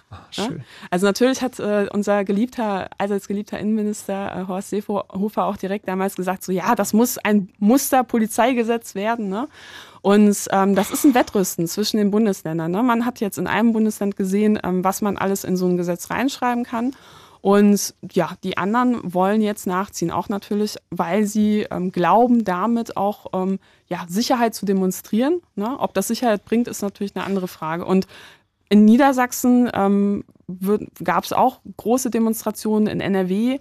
Und in Niedersachsen beispielsweise fordert man so eine Art Landestrojaner, also einen Staatstrojaner auf Landesebene. Man will Videoüberwachung im öffentlichen Raum ausweiten. In Brandenburg wird Schleierfahndung diskutiert. Taser. Ne? Schleierfahndung musst du, glaube ich, mal erklären kurz. Ja, es ist eigentlich anlasslose Polizeikontrollen. Ne? Also irgendwie, du siehst doof aus, komm mal raus. Was? Ich sehe? Entschuldigung. So. Wollen Sie sich lieber den Erdgeist? Egal. Ja, und das ist also das Gute, was man sieht. Also in Bayern ist es ja so, dass die CSU damals noch die absolute Mehrheit hatte und da konnte man wenig ausrichten, leider. Aber man kann schon sagen, dass die Demos zumindest in Niedersachsen und in NRW dazu geführt haben, dass die Landesregierung so von ihrem Extremplan ein bisschen zumindest abgerückt sind. Ja, also die Gesetze sind immer noch furchtbar und schlimm, ne? Aber man hat dann zumindest gesagt, so ja, Moment mal, wir werden jetzt beispielsweise den Begriff der drohenden Gefahr so ein bisschen entschärfen, ne? Oder dieses Präventive ein bisschen entschärfen. Oder doch nicht mehrere Monate Präventivhaft, sondern nur ein paar Wochen. Das sind natürlich nur Makulaturänderungen. Ich wollte gerade sagen, ist ja der Verdacht, dass die Forderungen so maximal waren, dass sie jetzt da sind, wo sie eigentlich hin wollten? Ja, es ist die Befürchtung. Deshalb müssen wir auch weiter demonstrieren. Beispielsweise am 8. Dezember in Hannover und Düsseldorf. Okay. Wie viel kommen da? Ganz, ganz viele. Ganz viele Millionen. Ja, aber man muss auch sagen, dass das natürlich auch ein bisschen Taktik, glaube ich, von den Landesregierungen ist in diversen Bundesländern. Die wollten eigentlich im Sommer noch die Gesetze verabschieden. Sommer ist natürlich eine Top-Zeit für Demonstrationen. Und die haben das jetzt auf den Winter geschoben. Und umso wichtiger ist es, dass man sich trotz des Wetters, trotz der Temperaturen rausquält, weil die Genugtuung darf man denen nicht geben, dass ihr Plan aufgeht. Demonstrieren geht auch nur mit so einem Schal, meinst du? Sehr gut. Wir müssen ja noch über den bevorstehenden Chaos Communication Congress reden. Wie lange brauchen wir dafür? Beliebig lang. Okay, weil ich hab ein Thema, das mich persönlich sozusagen interessiert hat und was, glaube ich, auch nicht ganz unwichtig ist, was in dem Jahr immer so an mir vorbeigeschrammt ist und was jetzt irgendwie nicht, also da ist nichts explodiert, deswegen habe ich nicht so genau angeguckt. Da musste doch nochmal reingucken. Und jetzt sage ich, wo ihr alle gerade hier seid, vielleicht könnt ihr mir das erklären. Da geht es nämlich im weitesten Sinne auch ums Digitale, nämlich ums digitale Veröffentlichen und einem Namen, der immer wieder auftaucht, Elsevier. Wer oder was ist Elsevier und warum ist das für die Wissenschaft wichtig? Na, Elsevier ist ein Verlag, in dem normalerweise wissenschaftliche Publikationen veröffentlicht werden. Also der veröffentlicht wissenschaftliche Publikationen. Das sind entweder Fachbücher oder das sind auch so Aufsatzsammlungen. Also wenn man als Forscher ein Thema beackert hat, dann schreibt man üblicherweise hinter ein sogenanntes Paper und man muss quasi dieses Paper, damit es irgendwie auch so von der Fachwelt rezipiert, also angenommen und gelesen wird, in einem solchen Verlag wie eben Elsevier, veröffentlichen. Springer ist der andere, also nicht Axel Springer, sondern Springer, wirklich nochmal was anderes. Und Elsevier ist halt aktiv geworden, weil, oder nochmal um auf die Grundproblematik zu gehen. Die Grundproblematik ist nämlich, man muss diese sogenannten Journals kaufen. Also ich also nicht mal ich selber, aber zum Beispiel jede Bibliothek von, und das ist halt sehr... Auf der Welt. Das ist sehr, sehr teuer. Also ja, Moment. Also jemand veröffentlicht in einer Zeitschrift Dinge und die muss gekauft werden. Das klingt jetzt erstmal nicht so schlimm. Nicht Zeitschrift mal.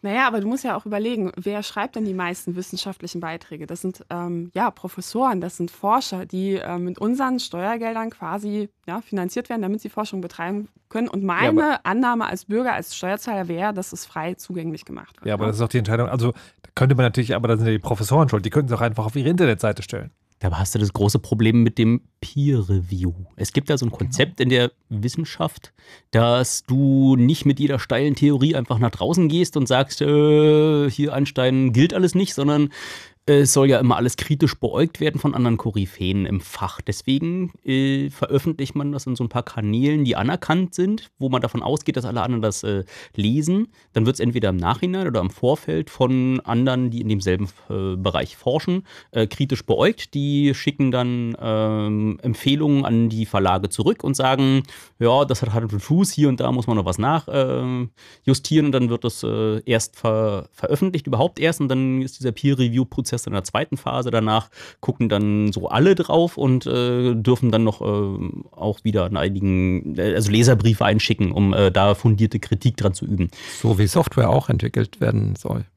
Ja, und zusätzlich ist es ja noch so, dass es auch darum geht, um die großen Namen. Ne? Also das heißt, wenn ich beispielsweise Forscher bin und ich mich irgendwann auf eine Professur bewerbe oder vielleicht Student und auf eine Doktorandenstelle, dann ist das leider in der Wissenschaft nicht unbedingt wichtig, wie gut mein Paper war, sondern dass ich in den richtigen Magazinen, in den großen Magazinen veröffentlicht habe. Ja, und die nehmen mich natürlich eher, wenn wenn ich mich an deren Regeln halte. Ja. Aber ich verstehe immer noch nicht, warum, also man, ja, die verdienen jetzt irgendwie Geld mit dem Ding, wo ihr sagt, politisch sollte das anders sein, warum sind, also wenn es in meiner Twitter-Timeline vorbeigerauscht ist, war es so, das sind die großen Bösen, Weltuntergang, Darth Vader, der Wissenschafts... Ja, aber überleg dir das mal, derjenige, der das Paper schreibt, kriegt nichts dafür. Derjenige, der reviewt, und das sind üblicherweise mindestens 3, kriegen da auch nichts für. Oh, das war. Der muss zuweilen noch bezahlen, der es einen. Genau, so. Und letztendlich die einzigen, die da Geld für kriegen, sind die Leute vom Verlag, die aufs Kopieren-Knöpfchen drücken. Warte mal, und nur weil sich die Wissenschaftler nicht einigen können, wir bauen jetzt hier diese schöne Webseite, da tun wir alle unsere Sachen rauf und peer-reviewen die auch und dann ist das auch sozusagen ein großer Name, weil wir das beschlossen haben, nur weil die nicht den Arsch dazu in der Hose haben, verdient Elsevier Geld und das ist jetzt irgendwie böse? Das ist historisch gewachsen zu der Zeit, als es online immer alles noch nicht so richtig ging und dann haben sich diese großen Verlage auch noch Modelle ausgedacht, wo sie dachten, ach, schöne Universität, die du da hast, du brauchst da dieses eine ornithologische Magazin da irgendwie so ein Monatsabo, ja, pass auf, da bezahlst du entweder irgendwie 150.000 € im Jahr oder du bezahlst irgendwie für dieses Abo, wo dann noch viele andere tolle Dinge dabei sind, nur ein bisschen weniger.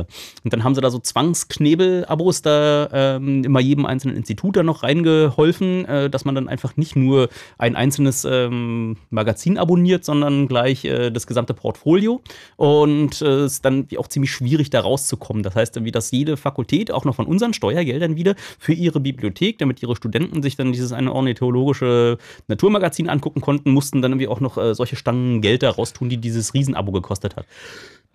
Naja, aber das haben sie hinbekommen, weil sie in der Zeit vor dem Internet einfach ein Oligopol aufgebaut haben von so 2, 3 großen Verlagen, die das dann durchgedrückt haben. Und dann musste man das einfach ausliegen haben. Und die haben in der Zeit auch so viele Veröffentlichungen gesammelt, auf die sie dann einmal Verwertungsrechte geltend machen. Das heißt, wenn jetzt Wissenschaftler in dem Feld irgendwie Interesse an einem bestimmten Artikel haben, dann können die sich das nicht einfach irgendwo besorgen, sondern müssen wieder zu Elsevier gehen und sagen, gib mal her und hier ist viel Geld dafür. Und um das lesen zu dürfen. Allein um das lesen zu dürfen. Und wenn du jetzt sagst, wir einigen uns mal auf irgendwas anderes, geht das nicht, weil die Verwertungsrechte da liegen. Die alten Paper kann man also dann gar nicht mehr. Man könnte doch jetzt anfangen. 2008 hätte doch das Jahr. Das tun jetzt Leute und haben dann erstmal angefangen, einen Grundstock aufzubauen. Aha. In einer Seite, die heißt Sci-Hub. Mhm. Hat, ich glaube, ein israelischer Student, jetzt will ich gar nicht lügen, aufgebaut und ist dann natürlich gleich in größere Urheberrechtsstreitigkeiten mit. Warte, er hat keine neuen Artikel rein, sondern auch alte, oder wie? Er hat dann wie erstens alle möglichen Veröffentlichungen zusammengesammelt, hat Leute da was hochladen lassen, hat dann wie so kleine Mini-Peer-Review-Logik eingebaut, dass da auch kein Blödsinn drin steht und ist natürlich so, hat nicht lange gedauert und dann wurde er angegangen, sollte irgendwie seine Seite runternehmen, dann gab es irgendwie lauter Mirrors. Ich muss dich mal kurz korrigieren. Ja. Es ist eine Dame, die nennt sich Alexandra Elbaykayan oder Elbakian. Aha. Und die ist Kasachin. Siehst du, habe ich komplett daneben gelegen. Dankeschön. Danke, Alexandra. Ja. Und diese Seite sollte dann runtergenommen werden und dann gab es plötzlich überall ganz viele Mirrors, nachdem sie dann auch den Inhalt veröffentlicht haben. Und jetzt ist Elsevier hergegangen und versucht in allen möglichen europäischen Ländern wirklich Filter für alle möglichen Sci-Hub-Mirrors zu erwirken. Das klingt wie Zensur. Das ist Zensur. Und weswegen es jetzt wahrscheinlich zuletzt durch deine Twitter-Timeline geschwappt ist, ist, weil einer der größeren ISPs in Schweden, Bahnhof, sich dagegen erst gewehrt hat, dann haben sie vor Gericht verloren. Jetzt müssen sie blocken. Diese Seiten sind einfach so unfassbar genervt davon, weil so der Schwede an sich hat der Glasfaser, will ganz viel runterladen. Genau, und die haben dann gesagt, na gut, dann müssen wir das umsetzen, haben eine eigene Blogseite stattdessen installiert und blocken aber auch Elsevier. Das heißt, wir hier... Und das Gericht. Und das Gericht, das die Entscheidung da durchgeknüppelt hat. Okay, aber das heißt, das geht noch weiter und... Das geht wahrscheinlich weiter und irgendwie, das ist jetzt so ein bisschen wie Pipi aus dem Pool fischen, geht nicht. Die Wissenschaftler haben Blut geleckt, jetzt gibt es die ersten Universitäten in Deutschland, die sagen, sag mal, was passiert da gerade? Nee, wir haben keine Lust mehr, irgendwie diese großen Knebelverträge, jetzt ist Elsevier auch bei einigen großen Universitäten, die sich zusammengeschlossen haben, gesagt, irgendwie, wir machen jetzt einmal mit geballter Macht des Einkaufs. Sagen wir, wir lassen uns diese Knebelverträge da nicht mehr überhelfen und haben da schon auch noch ein bisschen an der Preisschraube nach unten drin. Genau, und bis wir wieder an diese, bis man wieder über die Bibliotheken an die entsprechenden Publikationen rankommt, weil kommt man ja jetzt hier nicht mehr. Eine wichtige Forderung geht auf gar keinen Fall auf sci-hub.tv, weil das ist illegal. Gut, dass wir das wissen. Vielen Dank. Wir hören jetzt ein bisschen Musik. Und von Kronowolf, Third Time's the Chill. Und dann geht's in die letzte halbe Stunde im Chaosradio. Mal gucken, was dann noch kaputt gemacht wird. Dankeschön.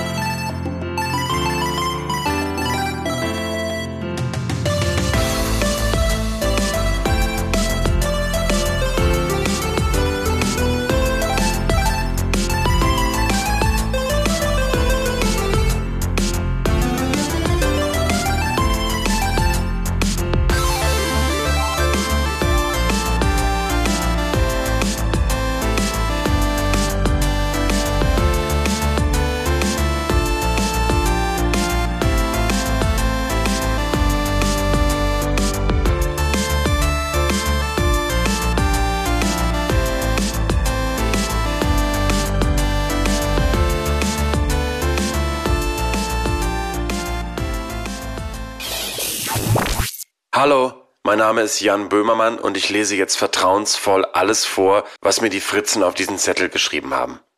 Also. Ich hätte gerne 2 Hompf-Pump-Zwirbelzipfel und eine Schlackermuffe mit 3 bis 12er Flanschgewinde. Die aber bitte ungezipfelt. Menschen leben, tanzen, Welt. Außerdem spiele ich ganz nebenbei gesagt zusammen mit dem Rundfunk-Tanzorchester ein krass populistisches Potpourri meiner Greatest Hits. Live und in Berlin. Fritz präsentiert Jan Böhmermann und das Rundfunk-Tanzorchester Ehrenfeld. Damit durch diese verdammte Metropole wenigstens einmal ein Hauch von Hochkultur zieht. Am 26. schon komplett ausverkauft, aber auch am 27. Januar. Jan Böhmermann und das Rundfunk-Tanzorchester Ehrenfeld live in der Columbia-Halle. Du hast gut trainiert, ich hab Polizei. Jan Böhmermann. Ein Hauch von Hochkultur. Präsentiert von Fritz. Hört man, wa? Fritz. Nachrichten. Mit Timo Maschewski. Nach einem halben Jahr im Weltall ist die Sonde InSight am Abend erfolgreich auf dem Mars gelandet. Die US-Weltraumbehörde NASA hat bestätigt, dass sie Funksignale der Sonde empfangen hat, die das bestätigen. Vor allem das gut 6 Minuten lange Landemanöver hatte den Forschern Sorge gemacht. Es gehörte zum schwierigsten Teil der Mission. Ob der Mars-Roboter die Landung komplett überstanden hat, muss sich noch zeigen. An Bord sind auch Forschungsinstrumente aus Deutschland. Mit ihnen soll geklärt werden, wie der Mars genau aufgebaut ist und was sich unter seiner Oberfläche befindet.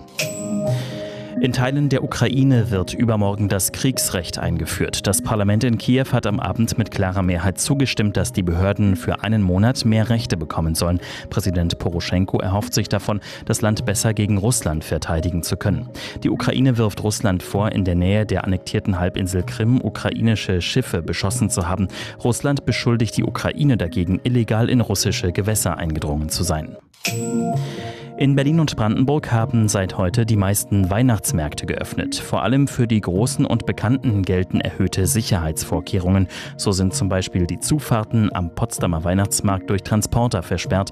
In Berlin wurde unter anderem der Weihnachtsmarkt an der Gedächtniskirche mit schweren Sperren abgeriegelt. Dort geschah vor 2 Jahren der Terroranschlag mit einem Lastwagen. Sport. Union Berlin bleibt als einziges Team der 2. Fußballliga ungeschlagen. Im Spitzenspiel beim Hamburger SV holte Union gerade noch so ein 2:2 Unentschieden. Der Ausgleich für Union fiel erst in der letzten Minute vor Schluss. Union steht damit auf Platz 3, der HSV ist Erster. Wetter. -3 bis +2 Grad sind es immer noch. Es gibt viele Wolken am Himmel. Im Laufe der Nacht lockern die aber im Norden auch noch ein bisschen auf. Ein bisschen kälter kann es noch werden und stellenweise müsst ihr auch mit Glätte rechnen. Der neue Tag, der startet dann noch neblig trüb. Später gibt es aber auch ein bisschen Sonne. Mehr als 3 Grad kriegen wir trotzdem nicht. Und in den nächsten Tagen bleibt es kühl, aber es soll auch längere sonnige Phasen geben. Verkehr. Insgesamt fließt der Verkehr auf den Straßen ganz gut. Es gibt eine Meldung von der A113, dem Zubringer Schönefeldstadt auswärts in Höhe Johannesthaler Chaussee steht ein kaputter Laster auf der rechten Spur. Fahrt da vorsichtig. Und noch zur S-Bahn, das betrifft die S-Bahn-Linie 5. Da müsst ihr zwischen Strausberg Nord und Hoppegarten auf Busse umsteigen. Und außerdem fahren auch keine Züge zwischen Ostkreuz und Ostbahnhof und die S9, die entfällt zwischen Treptower Park und Ostbahnhof. Dort, wo es geht, euch eine gute Fahrt. Mehr aktuelle Infos rbb24.de. Und wenn ihr diesen Sound mögt oder diesen Sound, dann hört doch mal Hyperreal Radio. Beste Musik mit Michael Stange. Immer freitags ab 20 Uhr und im Radio. Oder jederzeit auf fritz.de/Musikstreams. Fritz.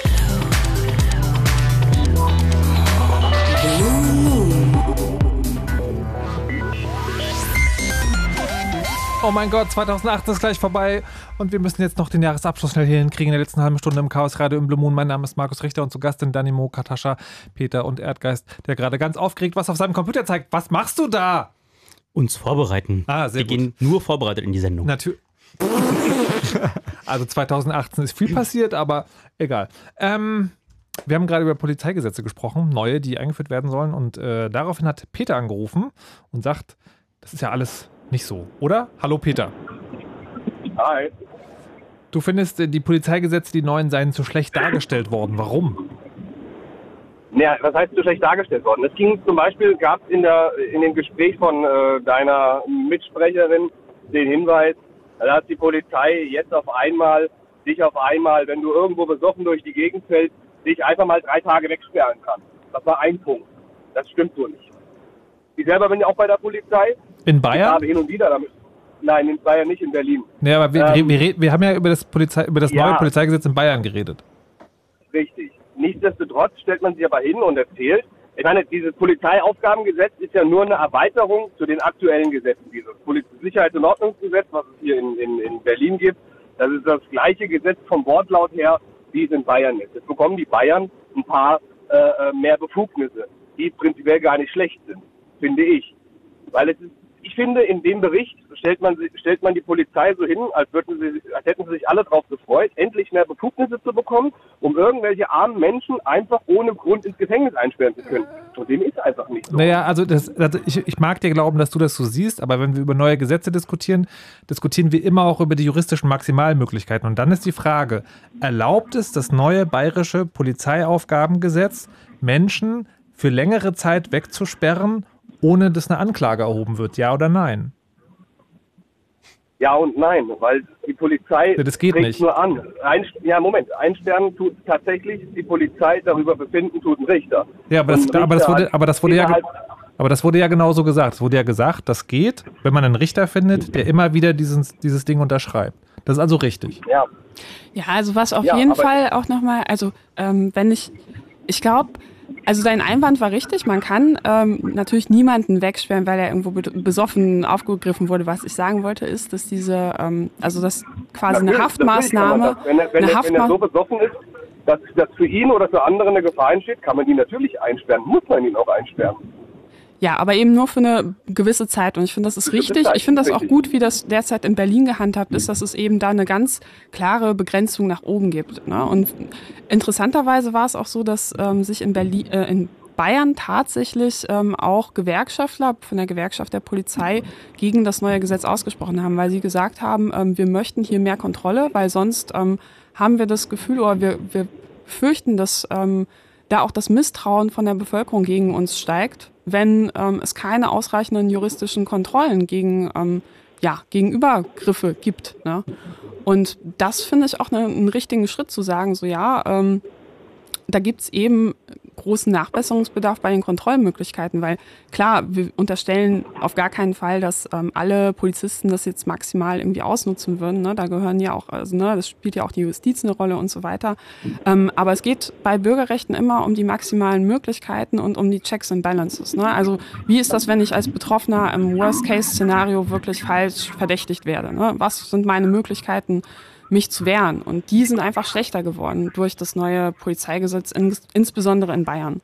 Und da wurde eben auch gesagt... Wie sind die denn schlechter geworden?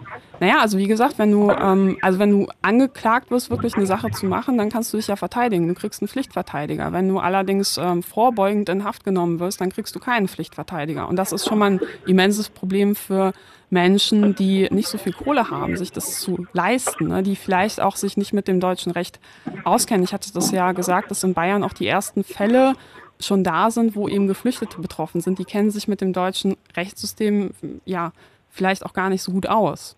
Und erst recht, wenn das einfach auf Dauer weitergehen kann.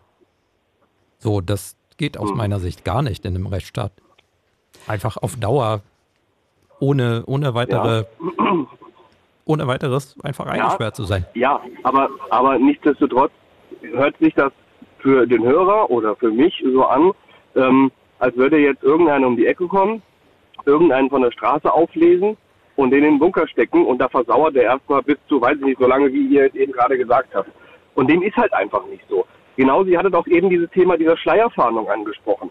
Das hörte sich so an wie, naja, nur weil du jetzt, und das wurde ja auch wortwörtlich so gesagt, nur weil du scheiße aussiehst, wirst du eingesperrt oder wirst du kontrolliert. Natürlich ist es ja, man darf halt eine Sache nicht vergessen. Wenn ich als Polizeibeamter draußen rumlaufe oder draußen rumfahre, habe ich einen gewissen Auftrag. Nämlich eine gewisse Sicherheit und Ordnung herzustellen, aufrechtzuerhalten und irgendwelche Straftaten zu verfolgen, auch präventiv. Ja? Und diese Schleierfahndung, Es ist ja nichts anderes, die Straßenverkehrsordnung gibt es ja auch her. Ich kann dich doch auch verdachtsunabhängig kontrollieren. Und du glaubst gar nicht, wie viel verdachtsunabhängige Kontrollen wir machen und dabei tatsächlich auch Straftaten feststellen. Aber es, wie gesagt, es ist ja vielleicht an diesem, ich muss auch ganz ehrlich sagen, ich kenne mich mit diesem Polizeiaufgabengesetz, ich habe es noch nicht im reinen Wort, im Ganzen gelesen. Was mir aber bei der ganzen, worum es mir in dieser ganzen Sache geht, okay, aber dann, dass das meiner Meinung nach so ein bisschen einseitig hingestellt wird. Naja, aber Peter, da muss ich an dieser Stelle aber unterbrechen. Also wir haben ja auf der einen Seite sozusagen jemanden, der sich ganz ausführlich damit beschäftigt hat, mit eben diesem Polizeiaufgabengesetz. Und dann haben wir jemanden, der sagt, ich habe das gar nicht richtig gelesen. Und wir diskutieren gerade über die juristisch maximalen Dinge, die da rauskommen können. Ja, und wenn, also ja, und darum, Peter, lass mir bitte ausreden. Und es ging sozusagen, also ja, wir haben gehört, dass du gesagt hast, irgendwie, das ist nicht richtig dargestellt, dass das alle so machen würden. Das ist auch nicht die Absicht gewesen, das haben wir ja auch erkannt. Aber sozusagen in die Tiefe dieses Gesetzes jetzt zu diskutieren, fehlt uns A, die Zeit, und B, ist es auch sozusagen, wenn nicht alle Seiten ganz genau wissen, von sie reden, ist es ja auch ein bisschen sinnlos, oder? Ja, stimmt, aber nichtsdestotrotz, mir geht es einfach darum, dass ihr gewisse Sachen auch ein bisschen anders betont, weil auch manchmal macht der Ton die Musik und es wird manches in ein anderes Licht reingesteckt. Ja. Das ist jetzt blöd, weil ich habe das tatsächlich nur im Zusammenhang jetzt ein bisschen mitgekriegt und hätte mich fast verschluckt, weil das, wie es erzählt wurde, stellt es einfach falsch dar. Und darum geht es mir. Vielleicht, wie das in den meisten Fällen tatsächlich passiert, aber der Punkt ist ja, was passieren könnte und noch rechtlich sauber wäre. Und wenn wir als Bürger plötzlich nicht mehr Rechte haben, frei auf der Straße zu laufen, ohne dass es Beweise gibt, dann hat das Land ein Problem. Ja, ich sehe das so, dass wer am Ende ein Problem damit hat, dass darüber gesprochen wird, dass ihm gerade ganz viele Rechte eingeräumt werden und am Ende meint, aber die brauche ich alle gar nicht. Dann, warum du dich persönlich angesprochen fühlst, wenn du doch am Ende gar nicht vorhast, diese Rechte zu missbrauchen, das verstehe ich schon nicht.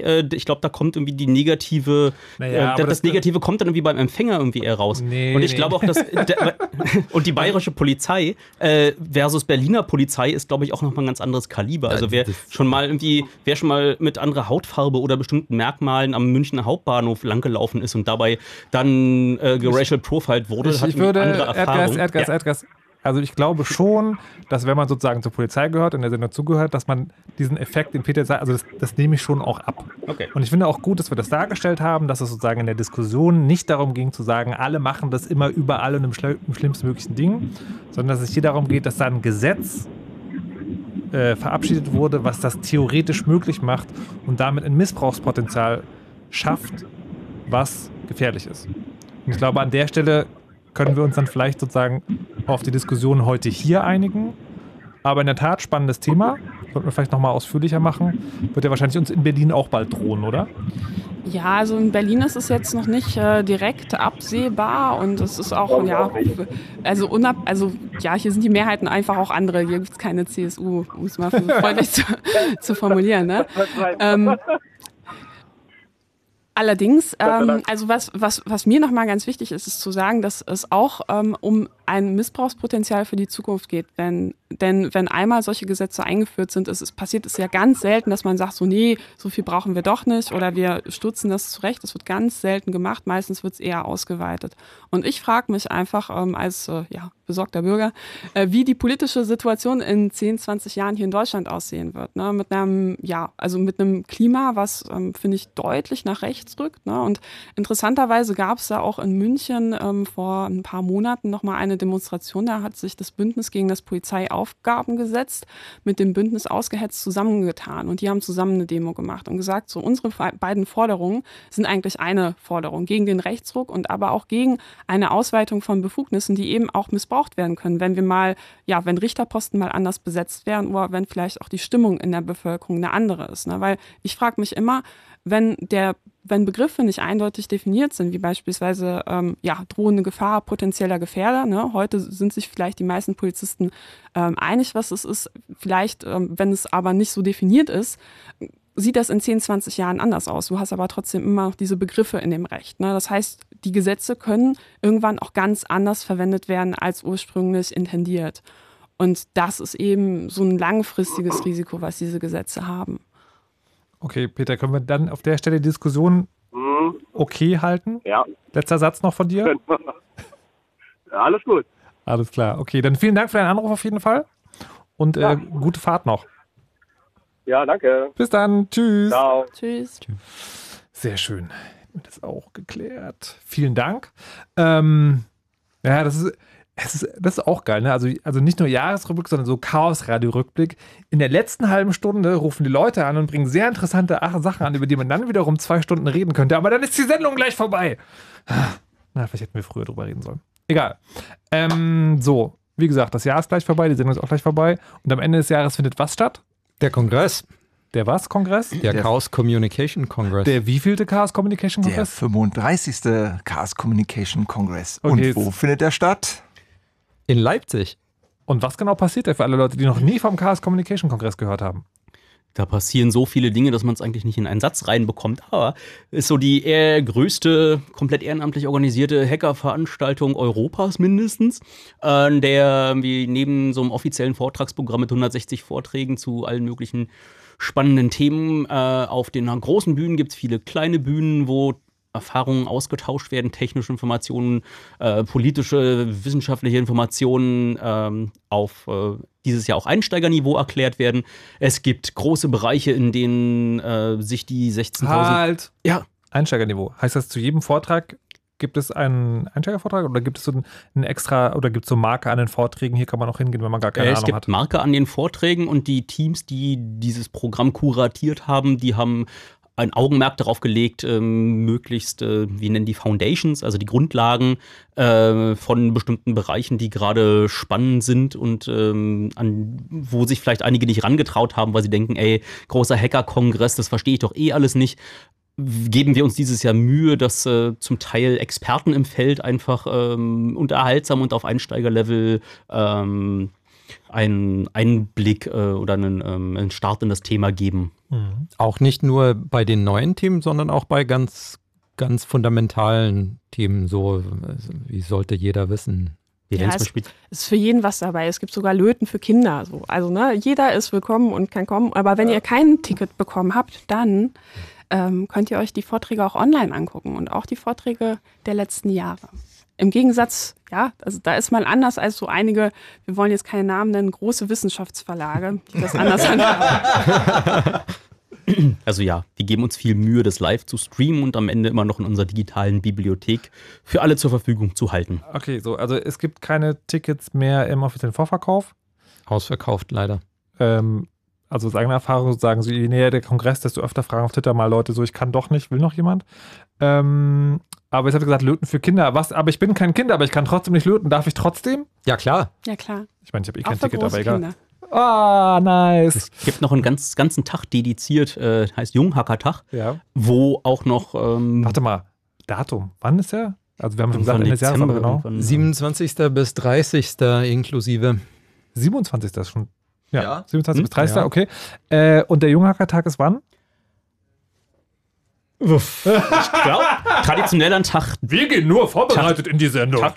Jetzt lehne ich mich nicht aus dem Fenster. Der Danimo guckt gerade nach. Okay. Aber mir ist wichtig, dass der Kongress nicht nur das ist, was in den, auf den Bühnen passiert, auf den offiziellen und was irgendwie auch gestreamt wird in die Republik, sondern ist viele, viele kleine Inseln, wo sich Leute zusammenfinden, auch selbst organisiert, heißen Assemblies, die einfach bestimmte Themenbereiche dann beackern, an denen sie ganz interessiert sind und wo sie auch Gäste willkommen heißen an ihren Tischen, weil wir davon ausgehen, dass eigentlich alle, die da mitmachen, sind Teilnehmer auf der Veranstaltung und sind dann eben immer in den kleinen Inseln der Kompetenz und des Erfahrungsaustauschs auch willkommen. So, also. Um das zu klären. Der Junghackertag ist am 2. Kongresstag, das ist der 28. Dezember und die Modalitäten, man kann dieses Ticket erwerben, kriegt ein Jugendlicher unter 18 Jahre oder eine Begleitperson Eintritt. An dem Tag. An dem Tag, genau. Also sowohl der Junghacker als auch die Begleitpersonen benötigen ein solches Ticket. Und an dem Tag gibt es dann auch extra Programm. An dem Tag sind die meisten Assemblies, haben dann etwas zurechtgelegt, dass dann Nachwuchshacker, die müssen nicht unbedingt mal alle noch ganz jung sein, da von Löten lernen über... Ich wollte gerade sagen, so, was ist denn ein Junghacker für euch? Jeder unter 18 erstmal. Ja, gut gesagt. Genau, und die sollen sich wenden an junghackertag@events.ccc.de. Und wenn ihr kein Ticket mehr gekriegt habt, dann schnappt euch jemanden unter 18. Das ist clever, das ist sehr clever. Das ist ein Hack. Für Nachdruck sorgen, ne? Sehr, sehr gut. Wird ein bisschen knapp mit Nachwuchs produzieren jetzt. Also. Nein, ich meine Nachwuchs im Sinne von, ihr sorgt dafür, dass junge Menschen auf den Kongress kommen. Denkt schon an nächstes Jahr, ja. Wie ausverkauft heißt, wie viele Leute werden da sein? Über den Daumen gepeilt. Über den Daumen so 15 bis 17.000. Ja. Ah, danke. Und was irgendwie jedes Mal wie stolz macht, ist, dass es eine Schar von Freiwilligen gibt, die dann auf der Veranstaltung selber noch Schichten fahren, wo sie da wirklich Arbeit erledigen über einen längeren Zeitraum und obwohl sie Eintritt bezahlen, dort dann Flaschen sammeln, die Tür bewachen, Videoaufzeichnungen mitmachen. Du verkaufst das falsch. Was? Indem man engelt, so nennt man das, erlebt man den Kongress nämlich erst richtig, nämlich Backstage. Und deswegen darf man sich diese Gelegenheit nicht entgehen lassen. Gleich anmelden, engelsystem.de. Was sollte man noch vorher gemacht haben, also wenn man jetzt dahin kommt? Virenschutz installieren? Und zwar physisch und auf seinem Rechner. Das heißt, es gibt da bei so vielen Menschen auf engstem Raum gibt es da so eine Herdenimmunität, die die Teilnehmer mitbringen sollten, um bestimmte Krankheiten da nicht zum Ausbruch kommen zu lassen. Das heißt, irgendwie so eine Grippeschutzimpfung ist, glaube ich, zu empfehlen, weil es gibt da diese sprichwörtliche Kongressseuche schon seit 20 Jahren. Indem man erstmal Biohazard-Symbol auf dem Klo Anfang Januar dann wach platt liegt und deswegen Hände waschen, genau. Hände waschen, desinfizieren. Okay, ja, aber das ist ja, also wo wir gerade bei Neuling sind, das ist ja tatsächlich die große Angst. Kann ich da mein neuartiges Rundfunkempfangsgerät mitnehmen oder wird mir das dann irgendwie unterm Arsch weggehackt? Du kannst dein neuartiges Rundfunkempfangsgerät mitnehmen, da sind ja zwar Leute mit Kompetenz, aber auch Leute, die Empathie mitbringen anderen Menschen gegenüber und die machen eben nicht mal eben die Hardware von allen interessierten Teilnehmern dieser Veranstaltung kaputt. Trotzdem, was meinst du mit Virenschutz auf der Maschine installieren? Also man sollte schon... Sollte man immer. Update deine Backups. Genau, Backup so machen. Sind wir noch nicht. Backup machen vor dem Kongress. Das ist eine große Veranstaltung. Da sind ganz viele Leute unterwegs. Und vielleicht, also manchmal, ich habe das auch erlebt, macht es so viel Spaß, dass man den Rechner einfach mal stehen lässt und dann ist der weg. Ja, aber meistens ist die Erfahrung, dass du ihn wieder hast und zwar aufgeladen. Ja, das stimmt. Oh. Ernsthaft gibt es Leute, die davon berichtet haben. Nicht nur einstellig Fälle. Okay, ihr habt ja schon vermutlich einer, zwei, drei, vielleicht ja alle schon mal ins Programm geguckt. Also das steht ja noch nicht fest, was wann kommt, aber die Inhalte sind ja schon da. Gibt es so ein Thema irgendwie, wo ihr sagt, okay, dieses Jahr ist besonders viel davon da? Oder habt ihr irgendwas gesehen, wo ihr denkt, das möchte ich aber auf jeden Fall sehen, das sollte man sich schon mal merken? Ich bin darauf gespannt auf die, jetzt kommen wir zu dem Sicherheitsproblem auch hier, Spectre Meltdown, dass wir so viele Chips, also ja, Computermaschinen haben, die von irgendwelchen Firmen gemacht sind, die Probleme haben.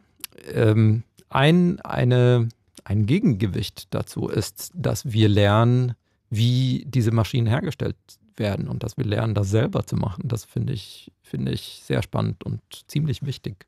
Inwiefern meinst du das? Selber Router bauen? Oder? Das können wir schon, okay, würde ich sogar behaupten. Aber jetzt geht es mir um Halbleiter. Tatsächlich. Also tatsächlich die Bauteile selber bauen. Die Bauteile selber. Ja, oder sozusagen in der haben auch Leute in der Küche gemacht, tatsächlich, aber da braucht man so einen Ofen mit 1000 Grad und es ist nicht ganz trivial.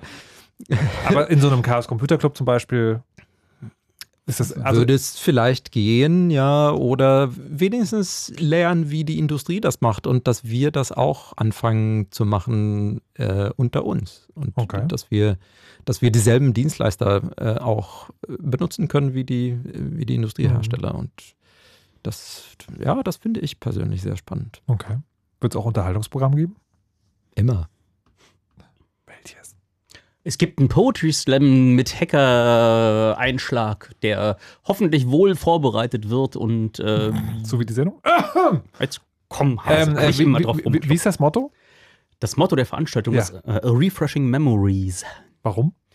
Ist schön mehrdeutig, hat irgendwie so Konnotationen von wirklich physisch, dein Speicher in deinem Rechner muss refreshed werden, immer regelmäßig, damit die Information da drin nicht verloren geht. Also die Grundsätze, wie RAM funktioniert, ist halt Flipflops, die sich immer wieder neu refreshen. Ne?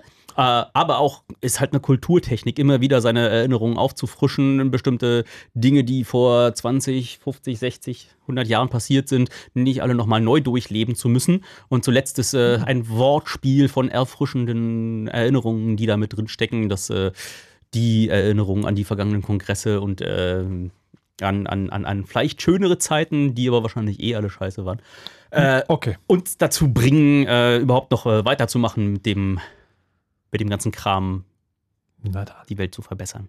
Wünsche ich dabei viel Spaß, also sowohl beim Weltverbessern als auch beim Chaos Communication Congress Ende des Jahres. Das war's für dieses Jahr vom Chaos Radio im Blue Moon. Vielen Dank euch. Ich weiß jetzt irgendwie, alles ist kaputt, aber man soll trotzdem nicht die Hoffnung aufgeben und es gibt doch ein paar schöne Spielzeuge. Liebe Hörerinnen und Hörer, merkt euch auf jeden Fall den 28. Januar. Das wird eine ganz besondere Ausgabe des Chaos Radios. Streicht das schon mal ein. Vielleicht könnt ihr sogar vorbeikommen. Also haltet euch da mal schon frei. Das war's für heute. Das war's für 2018. Mein Name ist Markus Richter. Ich habe eine wichtige Nachricht für euch. Lasst euch nicht überwachen und verschlüsselt immer schön eure Backups. Tschüss! You know how all those bad boy rappers claim how much weed they drink and how many 40s they smoke and how many women they've kissed with at the same time. But you see, I'm addicted to something else. It's not about fancy cars or bling bling, unless it's a glitter animation. I've seen more websites than any lousy-ass browser. I've clicked more than Douglas Engelbart. I'm as bossy as Bowser. Don't even remember all my email addresses. And I've got more screen names than Sleepy's got mattresses. I need the internet like Whitney Houston needs crack. If you feel the same way, let me see you delicious this track.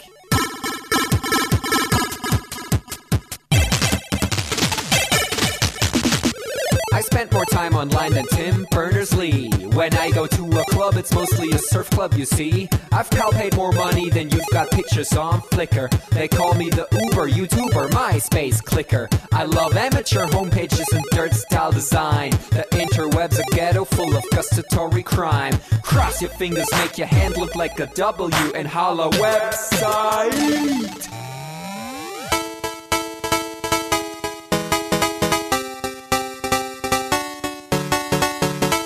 Hello, my future girlfriend. This is what I sound like. Photos and they cupping it up. Check your birthday, keep on fucking it up. What? All my bitches up in the club. Let me see you shaking it, don't stop. Rub it down, bounce around, wiggle every pound. Get it to the hyper ground. Everybody dance, jump if you like it, this sound.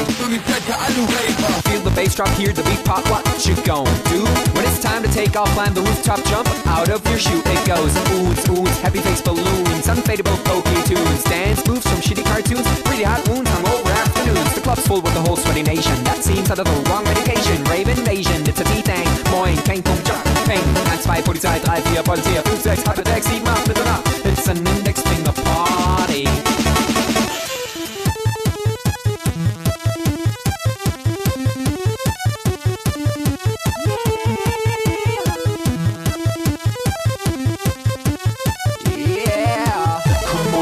Holla website. Even your users holla website. Everybody come on holla website. Come on, come on a holla website. Soon as that I do hate.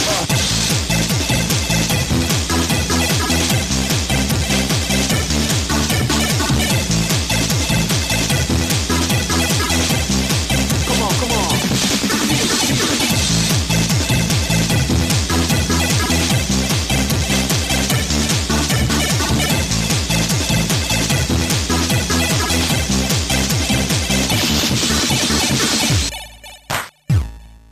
Don't forget I'm in your extended network.